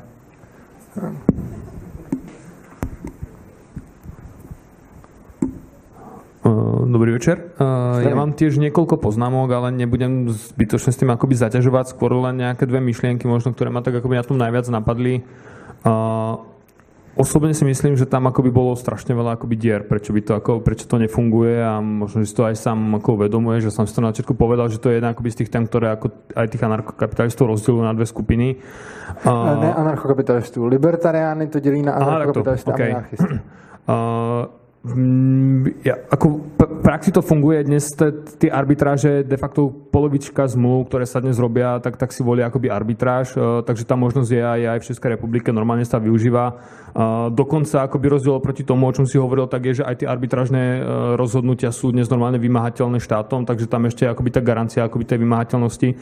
Je to často hospodárnejšie, je to kratšie, preto to akoby je to rychlejšie, preto to akoby je zaujímavé pre, pre tie strany. Tam třeba pan napriek tomu, právník říkal, že ne, jo. Či napriek, tomu, no. napriek tomu akoby je práve ešte možno, že je zhruba tá polovica strán, ktoré uprednostnia radšej ten štátny systém, ktorý, kde ten sport trvá akoby rado dlhšie, musíte dlhšie platiť proste právnik, právnikov, nie je to len o tých súdnych poplatkoch ale napriek tomu si myslím, že stále je aj ten súdny systém atraktívnejší akoby pre mnohé strany, pred tým arbitrážnym, takže ako riešiť ty arbitráže ako nejaké úplne ako blahodarné riešenie, to si myslím, že aj, aj tá prax ukazuje, že to ne, nemusí byť vždy tak. Je x rozhodnutí, kde proste aj tí arbitrážnici sa práve akoby skorumpovali a, a podobne. Uh, ale ja, ja hovorím, ako tam tých výhrad je akoby niekoľko, Můžeš ja ich mám akoby postupně reagovat, protože já to budu zapomínat. Jak, Jo. jak, nebo... stále na toto ešte netreba reagovať, to je skôr len akoby nejaká taká technická poznámka. A to, čo som chcel akoby nejak zmeniť, akoby čo mi tam na tom vadilo najviac, tak hneď úplne ty si začal s tým, že ten sudca vlastne by mal hľadať nejaké kompromisné riešenie. Ako s tým vôbec nesúhlasím. Ako sú stanovené nejaké pravidlá, to, čo oča- očakávam od sudcu je, že mi rozhodne v súlade s tými pravidlami, ako boli nastavené. To, že ma niekto odrobil 20 miliónov korún, ja nepotrebujem, aby on rozhodol, že mi vráti 10 a 10 si nechá. Jo, Eh, toto tak pre já mňa akoby nie je riešenie. Prosím, já už musím začít reagovat, jinak to začnu zapomínat. tak Potom na můžeš toto. ještě pak mluvit. Jenom potřebuji- toto jo. najprv, no. Takže napřed první, co jsi říkal, s tím, že si ohledně toho nejsem jistý. Pozor, je tam jedna věc, která je třeba pochopit ohledně toho, co jsem říkal na tom začátku. Já si tímhle tím jsem dost jistý, akorát, že rozlišuju mezi tím, když je něco dokázaného a když je něco otázka toho, jak je kdo přesvědčen. A to, že nefunguje socialismus, Mises dokázal. Ale předpokládal přitom funkční soudní právní systém a vymahatelnost práva, kterou může zajišťovat stát nebo trh nebo jakkoliv, ale prostě máme důkaz, že socialismus nefunguje. Oproti tomu tohle není dokázaný, prostě může to fungovat a nemusí. Nemám důkaz, o který bych se mohl opřít. Ale naprosto věřím tomu, že to tak fungovat bude a není to, že bych to považoval za děravý. Já tomu konceptu doopravdy věřím a jsem o něm přesvědčen, ale nemám důkaz, který bych mohl předložit. Podobně jako můžu dokázat, že hasiči nebo podobně na volném trhu budou prostě fungovat líp než státní, protože je tam prostě ta ekonomická kalkulace, komu ji vysvětlím a kdo ji pochopí, tak to akceptuje. Ale tohle je něco jiného, protože tam neexistuje žádný takovýhle jako důkaz, který by, to, který by to nějakým způsobem ukazoval. Potom ta druhá věc, o které jsem mluvil, bylo Jo, přesně to je to, že to si zapomínám. Co? To kompromisné riešenie. Jo, no tam bylo ještě něco mezi tím, co jsem chtěl reagovat. Ale kompromisní řešení, no, samozřejmě v případě, jako to jsem neříkal, že to má dělat ten soudce vždycky. A samozřejmě, když jeden druhýho jednoznačně odrbe o 20 mega, tak mu má dát 20 mega a nahradit veškerý problémy, který s tím měl spojený. S tím souhlasím. O tom to vůbec nebylo.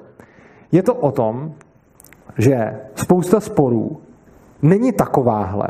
Já vím, že ty třeba podobné spory ve své práci řešíš, ale máš přece ještě spoustu jiných sporů, který nejsou vůbec o tom, že někde existovala smlouva a jedna strana ji jednoznačně porušila. Máš přece úplně běžný sousedský spory, rozvody a spoustu takovýchhle věcí, kde je hodně věcí neošetřených. Nelze jednoznačně říct, kdo má pravdu. A často by ten soudce, podle mě, pokud je to dobrý soudce, měl najít řešení, kterým uspokojí obě dvě strany a funguje jako mediátor, řekněme, a pak až jako nějaký soudce. Protože jasně, nesou, jako to, to jsme se asi nepochopili. Když někdo někomu něco jasně udělá, odrbe ho o 20 mega, tak tam není kde hledat kompromis, to vůbec. Jako.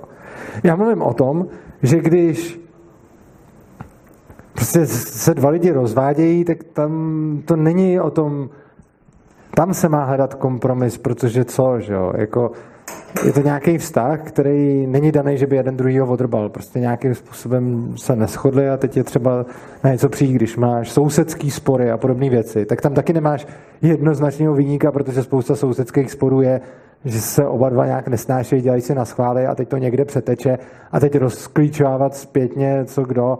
A tam si myslím, že je přesně to místo pro to, aby dobrý soudce, spíš aby výsledkem toho řízení bylo, že usmíří ty dva, nebo ne, že by se zrovna měli rádi, ale aspoň, že prostě nějakým způsobem zamezí tomu, aby ten konflikt dál pokračoval a oba dva vedle sebe nějak jsou schopní nažívat, což někdy nejde, ale aspoň by se o to měl podle mě pokusit. Než že jenom prostě rozhodne v tomhle případě, ty jsi to přestřel a dál to nechá být. Čiže tohle jsem tě myslel. Ako 90% akoby sporov je taký, že, že tá jedna strana vždy je nespokojná. A, ako predstav, že odchádzajú z nejakého sporu akoby s tým, že, že sa nejak uzmierili. Buď to teda končí s mierom, ale pokiaľ je rozhodnutie, tak 90% ako Ano. vždy té porozenej strane je A nespokojná. tím se dostávám k tomu, co jsem říkal předtím. Ano, dneska to tak je a já říkám, že to je špatně. Ale, ale to isté platí pre arbitra, že tam vôbec nie je v tom Ano, žiadny rozdiel. jo, a to je přesně to, co jsem chtěl říct s těma arbitrážema. To, jak říkáš, jak dneska fungují, tak oni dneska fungují vždycky v tom daném systému. Ty máš nějaký systém a ten trh vyplňuje mezery. Což znamená, že je nevyplní tam, kde už vyplněný jsou. A vždycky se ten trh nějakým způsobem přizpůsobí tomu, co už je dáno tím státem. Takže ten stát si uzurpuje nějaký pole působnosti a ten trh se nějakým způsobem nadspe do toho zbytku. Někdy jenom doplní službu, kterou stát neposkytuje, někdy ji zlepší, ale někdy taky zneužije něčeho, aby mohl odrbávat lidi. Takže jako tady s těma arbitrážema třeba si teď nejsem úplně jistý, jak to je, protože se říká, že jich jako je strašně moc. I tady, tam pan Backa říkal, že nejsou a že lidi nevyužívají. Ty říkáš, že jsou, že využívají a že fungují rychleji. Jo, já se přiznám, nevím, nemám na tohleto data. Každopádně ta podstata je, že nejde vycházet z toho, a je to strašně častý, že se člověk podívá, jak to dneska funguje, jak dneska fungují ty soukromí, a pak si řekne, no jo, tak na volném trhu to bude fungovat úplně stejně. Tak to skoro nikdy není. A ten příklad se můžeš podívat třeba na ty, kde je to úplně poměrně jasně vidět, jsou třeba soukromí školy.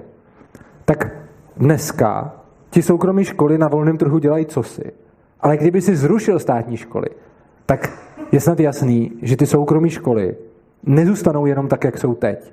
Ale budou nějakým způsobem pokrývat ten zbytek toho sektoru, budou se měnit, budou fungovat na více modelech, budou fungovat jinak a ty, co fungují teď, se taky přetransformují. Vlastně nic by nezůstalo tak jako teď. Což znamená, že tohle nebyla obhajoba současných arbitrážních společností. Tohle bylo o tom, že na volném trhu si to ty lidi volí tak, jak jim to vyhovuje. Je, je to na dlhšiu debatu, ako v rámci tých arbitráží. Ja si dnes môžem rozhodnúť napríklad, že sa bude rozhodovať podľa equity, to znamená, že podľa nejakého spravodlivostného princípu vôbec sa nebude zohľadňovať české právo ani žiadne iné. Ale to je znova prostě to je komplikovaná vec ako na dlhšiu debatu. Počkej, to vážně můžeš? To, to si môžem. Ty můžeš ignorovat český právo? Nezavazujete náhodou český právo české, k tomu? České arbitráže áno, ale potom sú napríklad obchodné spory z, investi- z investičných zmluv, ktoré sú napríklad cez, cezhraničné. To jo. Kde, kde ja si rozhodnem prostě každá strana si si zvolia nejakou predsedu jo. a ten môže rozhodovať podľa ale nemůžeš v českém sporu ignorovat český právo, ne? Prostě ty, i kdyby jsme Rovna si, rovnako si můžete v českém spore zvolit německé právo a to jo. jiné. Jo? Takhle my dva, když spolu uzavřeme smlouvu, tak nejsme ničím vázáni, co, co ta smlouva musí splnit. Jako, můžeme se úplně vyvázat z českého práva? Jo, úplně ano, úplně ano. Jo, tak to je super. Tak teď tady někdo říká, že ne, no, někdo, že to, jo. To je, to je jedno, prostě okay, to je na dlouhou debatu, já, já nikomu nebudem Já jsem si to teď myslel, že ne, se přiznám, ale vidím tady právníky, kteří říkají, že jo a právníky, kteří říkají, že ne, takže OK, necháme to. Fajn. Pre, preto sú tu právníci. Uh, ale já jsem se ještě chtěl opýtať ešte, ešte jednu věc. Tam si v tom předposlednom alebo poslednom slajde uvádzal, že ta neštátna spoločnosť uh, nejakým spôsobom konverguje k tomu, k tomu NEPu, ako k tomu... Ne, že vždycky. Neagresie. A s tým tiež vôbec ako ja nesúhlasím. Ako tam vieš nejaký ako príklad, alebo z čoho to dovodzíš, alebo z čoho vychádzaš. Podľa mňa x historických príkladov, kde ako bola spoločnosť ešte predtým, ako vznikol štát a vždy tam je proste nejaká hierarchia, je tam niekto, kto, kto tej spoločnosti vládne, no, kto si môže urobiť de facto čo, čo chce. Jasně, a... ale já jsem mluvil o bezstátní společnosti. A teď pozor, jo, to je, tam, jde, tam jde asi o nějaký zase nepochopení toho, co jsem říkal, nebo možná chybí kontext ostatních přednášek. Ale když už je hierarchie, která je násilím vynucovaná, tak to ale není bezstátní společnost, protože ta hierarchie je ten stát. Já jsem mluvil o tom, že když mám bezstátní společnost, ten definiční obor, o kterém jsem mluvil, byly pouze společnosti decentralizované a bezstátní. A mluvil jsem o tom, jak tyto společnosti si tvoří právo. Že společnost, která má v sobě hierarchii, která je vynucovaná, čili stát, to udělá jinak, to je fakt, ale o těch já jsem nemluvil. Já jsem mluvil o těch, který tam ten stát nemají. Přičemž je ještě důležité rozlišovat to, že hierarchie ještě sama o sobě neznamená, že to je proti principu neagrese, protože ta hierarchie může a nemusí být násilím vnucovaná. Já jsem uváděl jako příklad ten Island, o kterém se mimo jiné uvádí, že měli nejstarší Evropský parlament, což je vlastně pravda. Oni ho tam skutečně měli.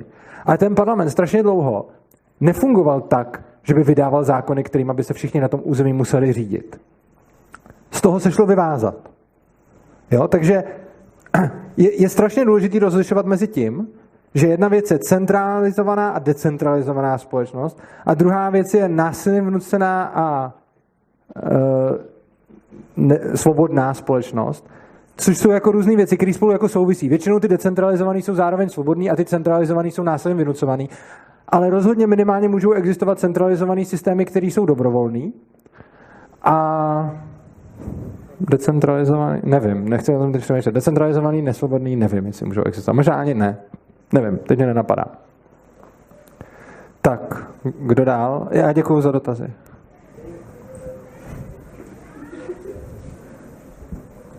Jo, um, já bych se chtěla zeptat na otázku, která nevím, jestli tady nějakým způsobem byla vůbec řešená, nebo jestli jsem to přeslechla. Ale jak je teda zajištěn přístup ke spravedlnosti těch lidí, kteří se to nejsou schopní zaplatit? To jsme přesně, je to, co se bude řešit na té další přednášce, protože to je zase ten případ, kdy někdo nespolupracuje. Že? No ale oni by chtěli spolupracovat, ale nemají na to se to zaplatit.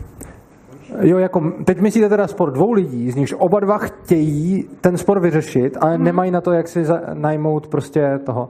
Tak to je úplně stejný, jako když máte dva lidi, kteří chtějí jet autem, ale nemají na to, aby si ho koupili.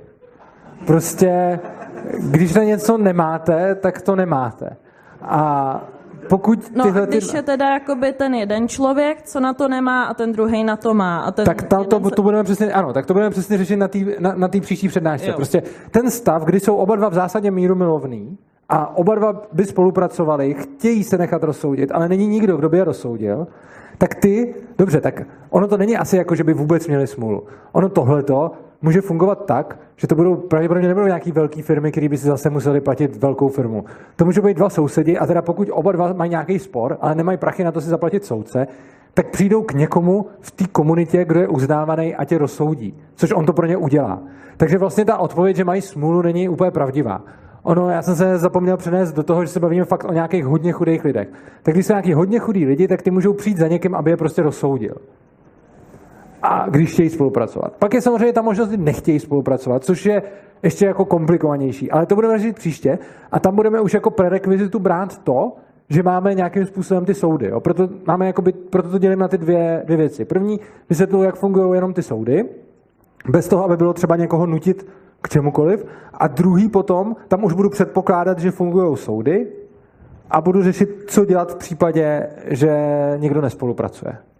Je to takhle dostačující odpověď nebo není? No já furt nechápu, jakoby, proč to musíme řešit příště, když oba dva chtějí to rozsouzení, oba dva chtějí akceptovat No tak to je jednoduchý, tak to jsem říkal. Když to oba dva chtějí akceptovat, tak, tak prostě zajdou za někým, kde, kde rozsoudí.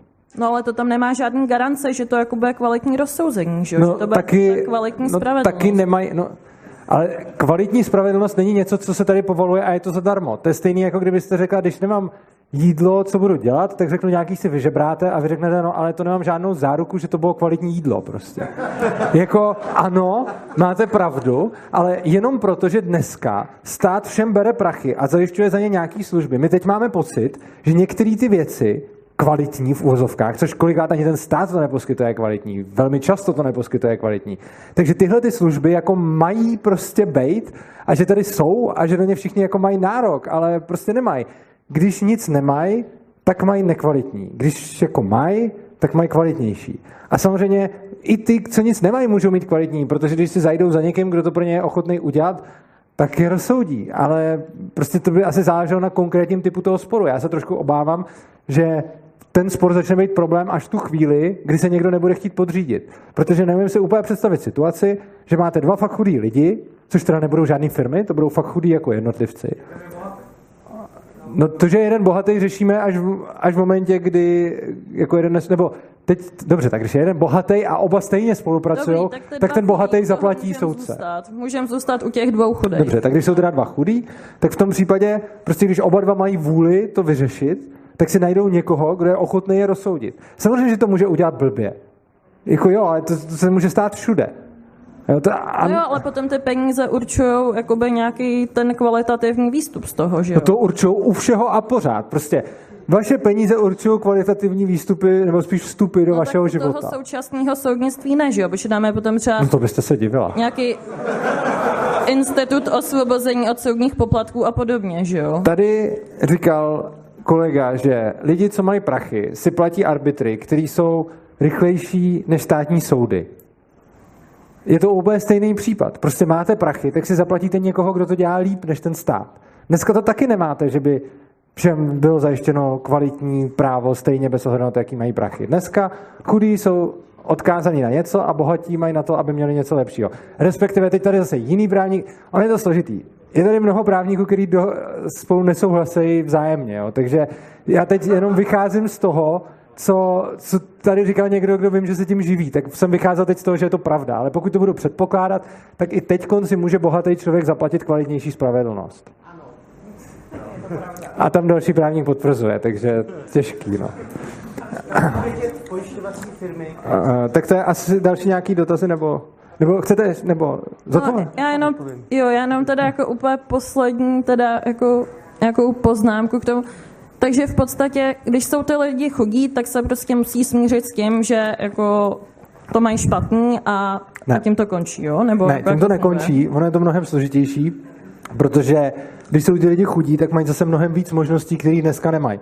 O tom jsem třeba mluvil na té přednášce o trhu práce, který paradoxně vypadá, že ten stát ty chudí tam chrání, ale to jsem tady vysvětloval vlastně celou dobu, proč oni tam mají zase kvůli tomu státu mnohem horší pozici.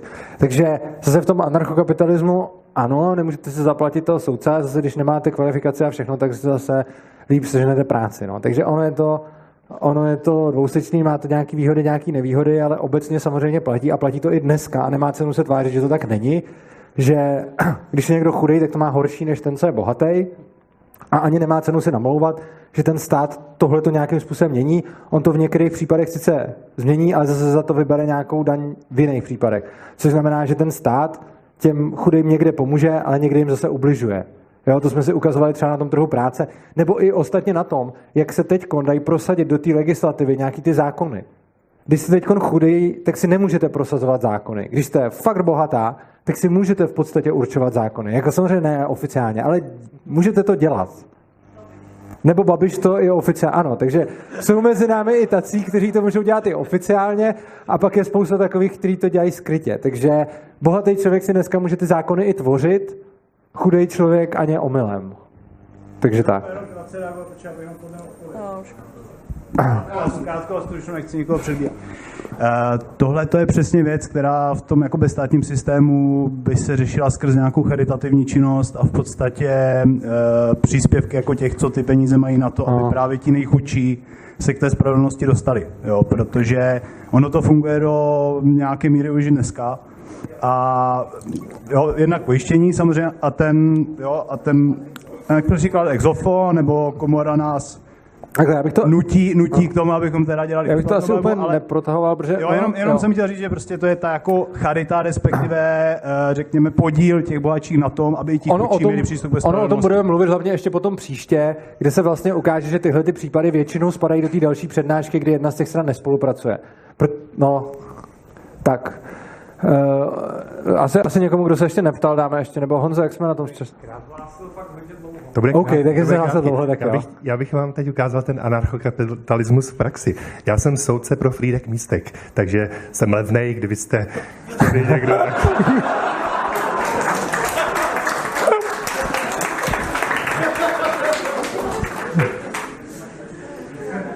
Už ne? Je to jedno. Uh, no, tak, tak kdo měl další dotaz? Tady jsou nějaký dotaz, já nevím, kdo se hlásil v jakém pořadí. Dáme ještě tak jeden, dva, nebo jak to vidíš? Jo. Uh, ahoj Urzo, mám dotaz. Ty jsi zmiňoval vlastnické právo. Není to vlastnické právo náhodou spojené se státem? No to právě není. Uh, to, je, to, to je zase na strašně dlouhou, na strašně dlouhou odpověď. Ale stát je největší porušovatel vlastnických práv. A to, že ho do jisté míry nějaké jeho rezidua, které sám uzná za vhodné, garantuje, taky ještě krom toho, je fakt, a je to matoucí. Každopádně stát tím, že vybírá daně, je momentálně absolutně největším lupičem, který ho tady pohledáte. Protože neexistuje žádný jiný subjekt, který by všem lidem bral dvě třetiny z toho, co si vydělají. To, prostě, no, to už ani matematicky nemůžeš. Jo. Takže, takže takže stát je vlastně největším porušovatelem vlastnických práv a krom toho musíme se dívat na to, co dělá hlavně. On především teda porušuje vlastnický práva, to dělá v té největší míře. A potom ty zbytky těch vlastnických práv garantuje. Podobně jako když máte mafii, která by taky občas zajišťovala fakt jako bezpečnost někoho, ale taky si především bere. Takže... Rozumím, ale vývojově třeba lovci a sběrači Vývojové vlastnictví určitě může fungovat bez státu a přesně o tom jsem tady mluvil. Že vlastně, já neříkám, že uh, Neříkám, že nutně musí, ale může. Rozhodně jsou příklady, a tady jsem nějaký uváděl, kde máte vlastnictví a nemáte tam u toho ten stát. Dobře, ale pokud mám vlastnický právo, tak musí být zaručená vymahatelnost a to je daná mocí soudní. No to, to jsme tady to celou součást, dobu ale to, je, to je součást To státu, jsme tady ne? celou dobu řešili, ale že, ten, že ne, nemusí být. Že? Když třeba to, ta kolonizace divokého západu, tam vlastnictví tam bylo strašně důležitý. Vlastnictví tam pro ně bylo alfou a omegou. Ale přesto tam nebyla, samozřejmě pak už byla, ale i na začátku, kdy pořád bylo vlastnictví alfou a omegou, tak tam nebyla moc, která by tohle to garantovala a přesto to funguje bez toho. Vlastně celá ta přednáška, vlastně teď ten dotaz mě hrozně zarmoutil, protože jsem z toho, jako jsem to říkal celý úplně blbě.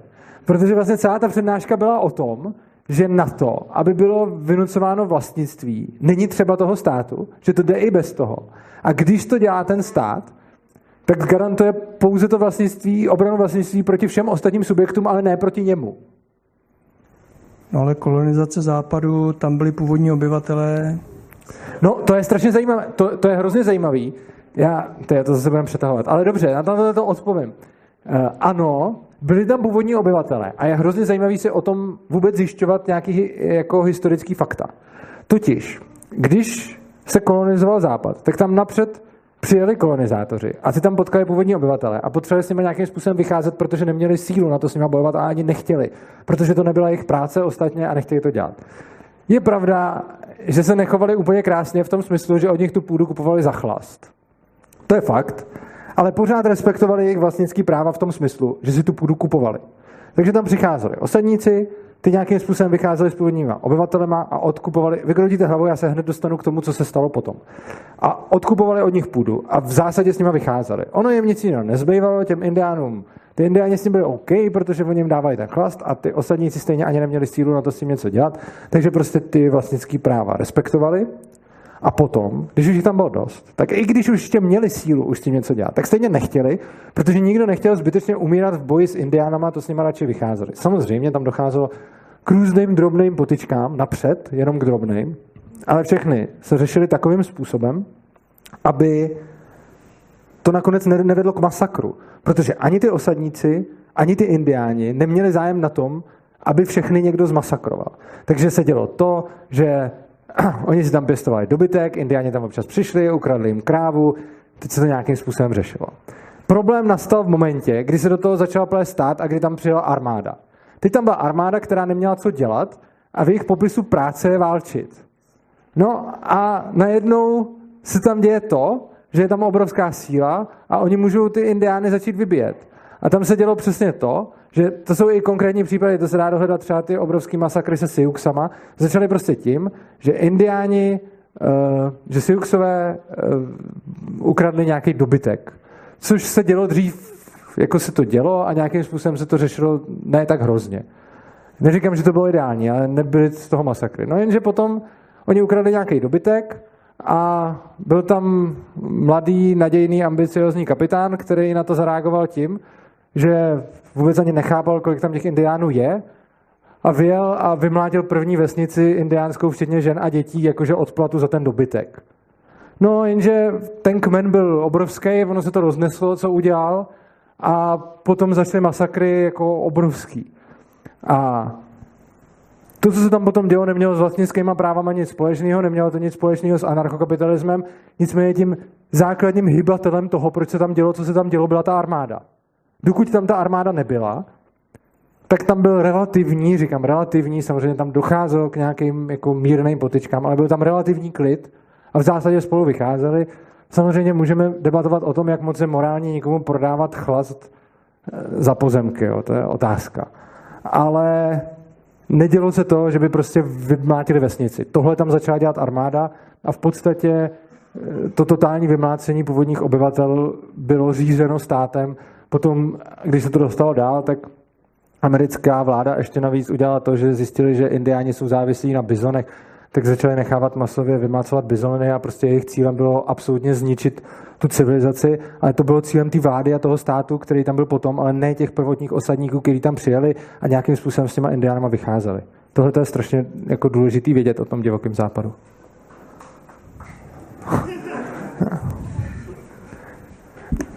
Doporučuji uh, Not So Wild Wild West.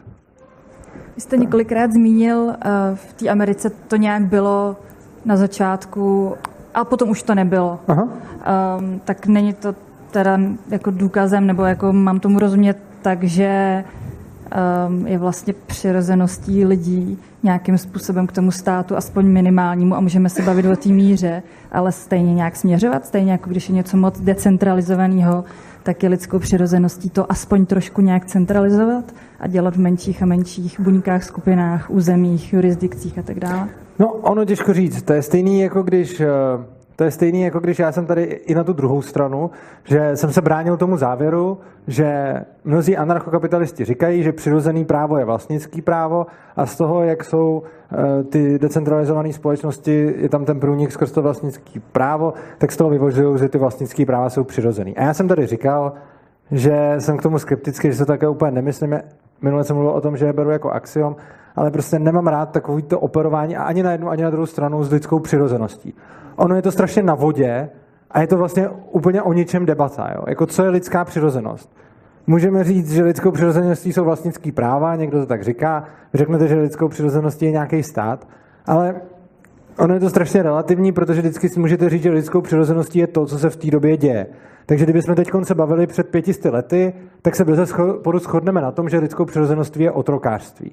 Protože všude bylo, všude je a nikde to není jinak. A to, že to všude je, jako máte pravdu, jako jo, vznikly, vznikly skoro všude státy. Vrací se to napříč dějinama, že jo, vždycky. No, ale to někde nějaká forma před pár stovkama let jste to tež mohl říct o tom otrokářství. Tam by platil úplně přesně ten samý argument, který říkáte. Prostě neplatil? No počkejte, jak to? V čem by se to lišilo? Protože to se netáhne napříč dějinama. No to se přesně táhne. Otrokářství asi... Ne, dobře. Um... No ne, počkejte, já teď nemluvím o času dnes, já mluvím o času, představte si, vraťme se o 300 let zpátky a představme si, že tuto diskuzi vedeme před třemi sty lety. A vy mi řeknete, stát se táhne nad, napříč dějinama a já vám na to řeknu, počkejte, vy... No a vy už nechcete nic říkat, no dobře, no to je škoda. Ale tak vy... No ne, tak zrovna tohle bylo zajímavý. Ale tak úplně stejně před třemi sty lety vy řeknete, stát se táhne všude a já řeknu, otrokářství se táhne všude. A mám pravdu, protože tehdy, v té době, to fakt bylo všude. Ale to, že je to všude, to neznamená, že to je správný. A my dneska už vidíme, že to není jako správný. A kdybychom se nebavili před třemi lety, ale vzali bychom to ještě hodně dozadu, tak vlastně zjistíme, že znásilnění je úplně v pohodě, protože to taky byl běžný způsob, jak se rozmnožovat a tak dále. Jo. Takže jenom proto, že se něco děje všude a že to do určitého bodu bylo všude napříč dějinama, ještě neznamená, že to, může, že to není hrozně špatný. Jo, takže prostě měl jste nějaký bod v dějinách, kdy bylo úplně běžný, že chlap si družku našel tak, že ji prostě někam zatáh a znásilnil a bylo to prostě jako v pohodě a nic jiného se nikdy nedělo. Pak si zjistil, že to asi jako není úplně dobrý, tak byl upgrade, ale pak zase bylo všude to otrokářství, nebo už předtím. A teď se teda... Počkejte, eh, musíte do mikrofonu. Jako zpráva věcí je něco jiného než znásilnění. Ale o tom přece vůbec nemluvím, to přece vůbec není argument. To je jasný, že, to... že jako někdy je něco bylo normálního, co my považujeme no a, za zvěrství. No přesně. Něco... No a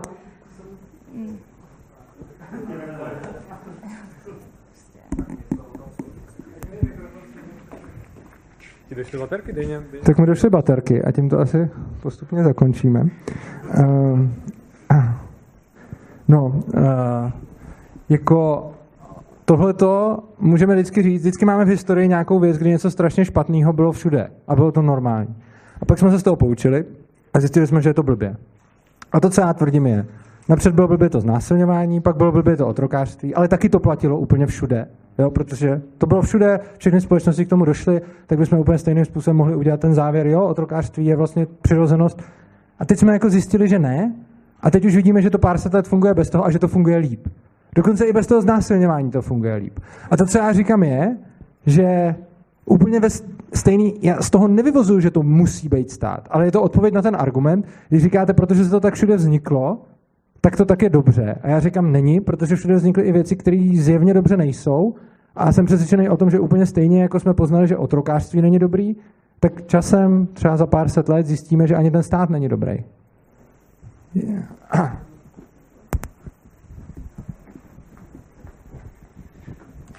Já nevím, kdo se hlásil jako první. Jo, já jestli ještě k tomu můžu, já si myslím teda, že pokud tady vylučujeme otrokářství, tak jakoby jestli se eh, vracelo vždycky v dějinách, tak já si myslím, že v určitý míře to prostě platí i do dneška.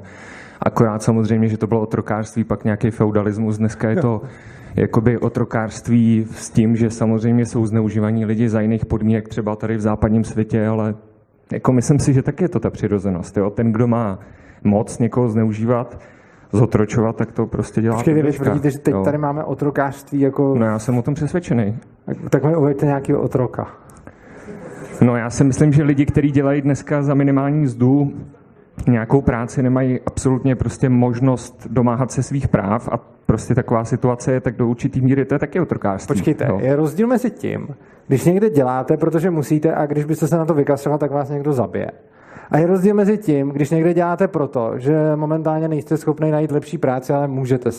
Jako... Dobře, ale v tom případě, kdy se potom to otrokářství opakovalo, protože jakoby já vidím feudalismus a podobné věci, jakoby akorát pokračování otrokářství a tam taky ten člověk nebyl zabitý za to, že nešel dělat někam na pole. Jo? Uh, ale, teď, ale... ale vy jste říkal, že teď tady v České republice dnes máme otrokářství, tak říkám, ukažte mi otroka. No já chci, jaká je definice otrokářství potom, no, jo? nebo zotročování lidí? No to, to, je definice, to, je to, to je úplně jednoduchý. Ta, ta definice je porušení jeho vlastnických práv, který má ke svýmu tělu. Takže prostě ten člověk má vlastnický práva ke svýmu tělu, který vlastní, a v momentě, kdy mu do nich někdo nezasahuje, pak to není otrokářství, a když mu do nich zasahuje, tak to je otrokářství. Takhle. Když bych tu definici dal jenom takhle, tak je to docela blbá definice, protože to bychom měli otrokářství, protože stát nám teď zasahuje do vlastnictví k tělu. Ale... Ne, já chci jako takhle. Já chci prostě jenom ukázat, že si myslím, že tohle je taky jedna z těch přirozených, co tady co tady uh, bylo no, tak, řečeno, jo, jakoby... No já myslím, že ne. No, a teď jsem vám říkal, dobře, proč Na tom ne. se asi neschodneme. No, jo? dobře.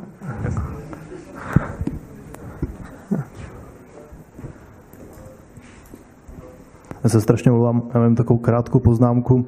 Ono bez, jako bez vlastnických práv a bez principu iniciace násilí, tedy plířů libertarianismu nebo anarchokapitalismu, tak v podstatě krádež, hloupež, vražda ani nejsou myslitelné. Nemůžete ani pojmenovat, ani, ani charakterizovat. To znamená to... taky krátký komentář jenom k trestnímu právu, že vlastně bez těchto dvou ingrediencí podle mě trestní právo v podstatě ani mít nemůžete. Díky. Já jenom s tím, tím jako hrubě nesouhlasím, ačkoliv jsem anarchokapitalista. Samozřejmě můžeme jako to, že my, anarchokapitalisti a libertariáni, definujeme vraždu skrze porušení vlastnických práv a odvozujeme všechny práva od vlastnických, to ještě neznamená, že oni nejdou vybudovat nějak jinak. Samozřejmě já si můžu nadefinovat vraždu úplně jednoduše bez vlastnických práv. Prostě řeknu, že vrah je ten, kdo způsobí záměrně, že někdo jiný přestane žít, že jo? A nebo nějak, já teď nevím zrovna, jak je to definovat, ale prostě něco takového můžu určitě říct a vymyslet a nepotřebuji k tomu vůbec vlastnický práva. Takže já bych zase nebyl, ne, neviděl to moc úzce, protože ačkoliv my, anarchokapitalisti, odvozujeme všechna práva od vlastnických a vlastně pomocí těch vlastnických práv budeme, tak to rozhodně není jediná cesta. Jo, to, to určitě ne. Takže určitě můžeme mluvit o, no, o krádeži je to otázka, ale určitě taky nějak. A o vraždě úplně bez zesporu. No, okay. Já bych jenom Když tak už je to... Trošku doplnil. Já bych dal spíš někomu jinému, kdo byste mluvil dvakrát. Tak dobře, kdyby... dobře. Tak na... Tady se ještě někdo hlásil třeba. Dobře, tak, tak, tak jste chtěn publikem, OK. Tak jo, tak dobře, tak já bych jenom já bych chtěl jenom možná takovou dobrou zprávu, jak tady pořád mluvíme o tom zlém státu, tak je celkem pravděpod, dosti pravděpodobné, že brzy bude v této zemi stát nahrazen soukromou firmou, takže se máme na co těšit. No, jasně, no.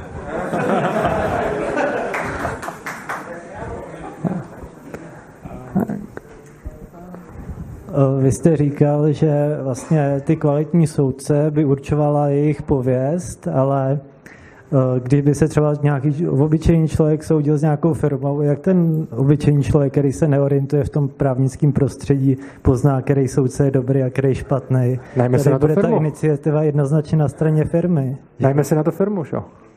Je to úplně jednoduchý. Vy, vy, to je stejné, jako kdybyste řekl, že si neumíte se vyznat já nevím, v autech nebo v něčem, nebo že se, teď se neumíte vyznat v právu, tak se najmete právníka nebo firmu, která vám to zajistí. To je úplně stejný. Prostě vy, když se s někým soudíte a nerozumíte toho, tomu, tak se najmete někoho, kdo to umí. A je to úplně obecný princip na všechno. Něco neumíte, neznáte, nevíte, nemáte, tak si najmete někoho, kdo to umí, má a zná a poskytuje. Dobře, ale pak třeba by mohly vznikat takové firmy, které se budou přímo živit tak, že budou klamat ty obyčejní lidi. No jasně, a... ale to, by mohli úplně stejně v jakémkoliv jiném odvětví. To nemá, a to můžou i teď.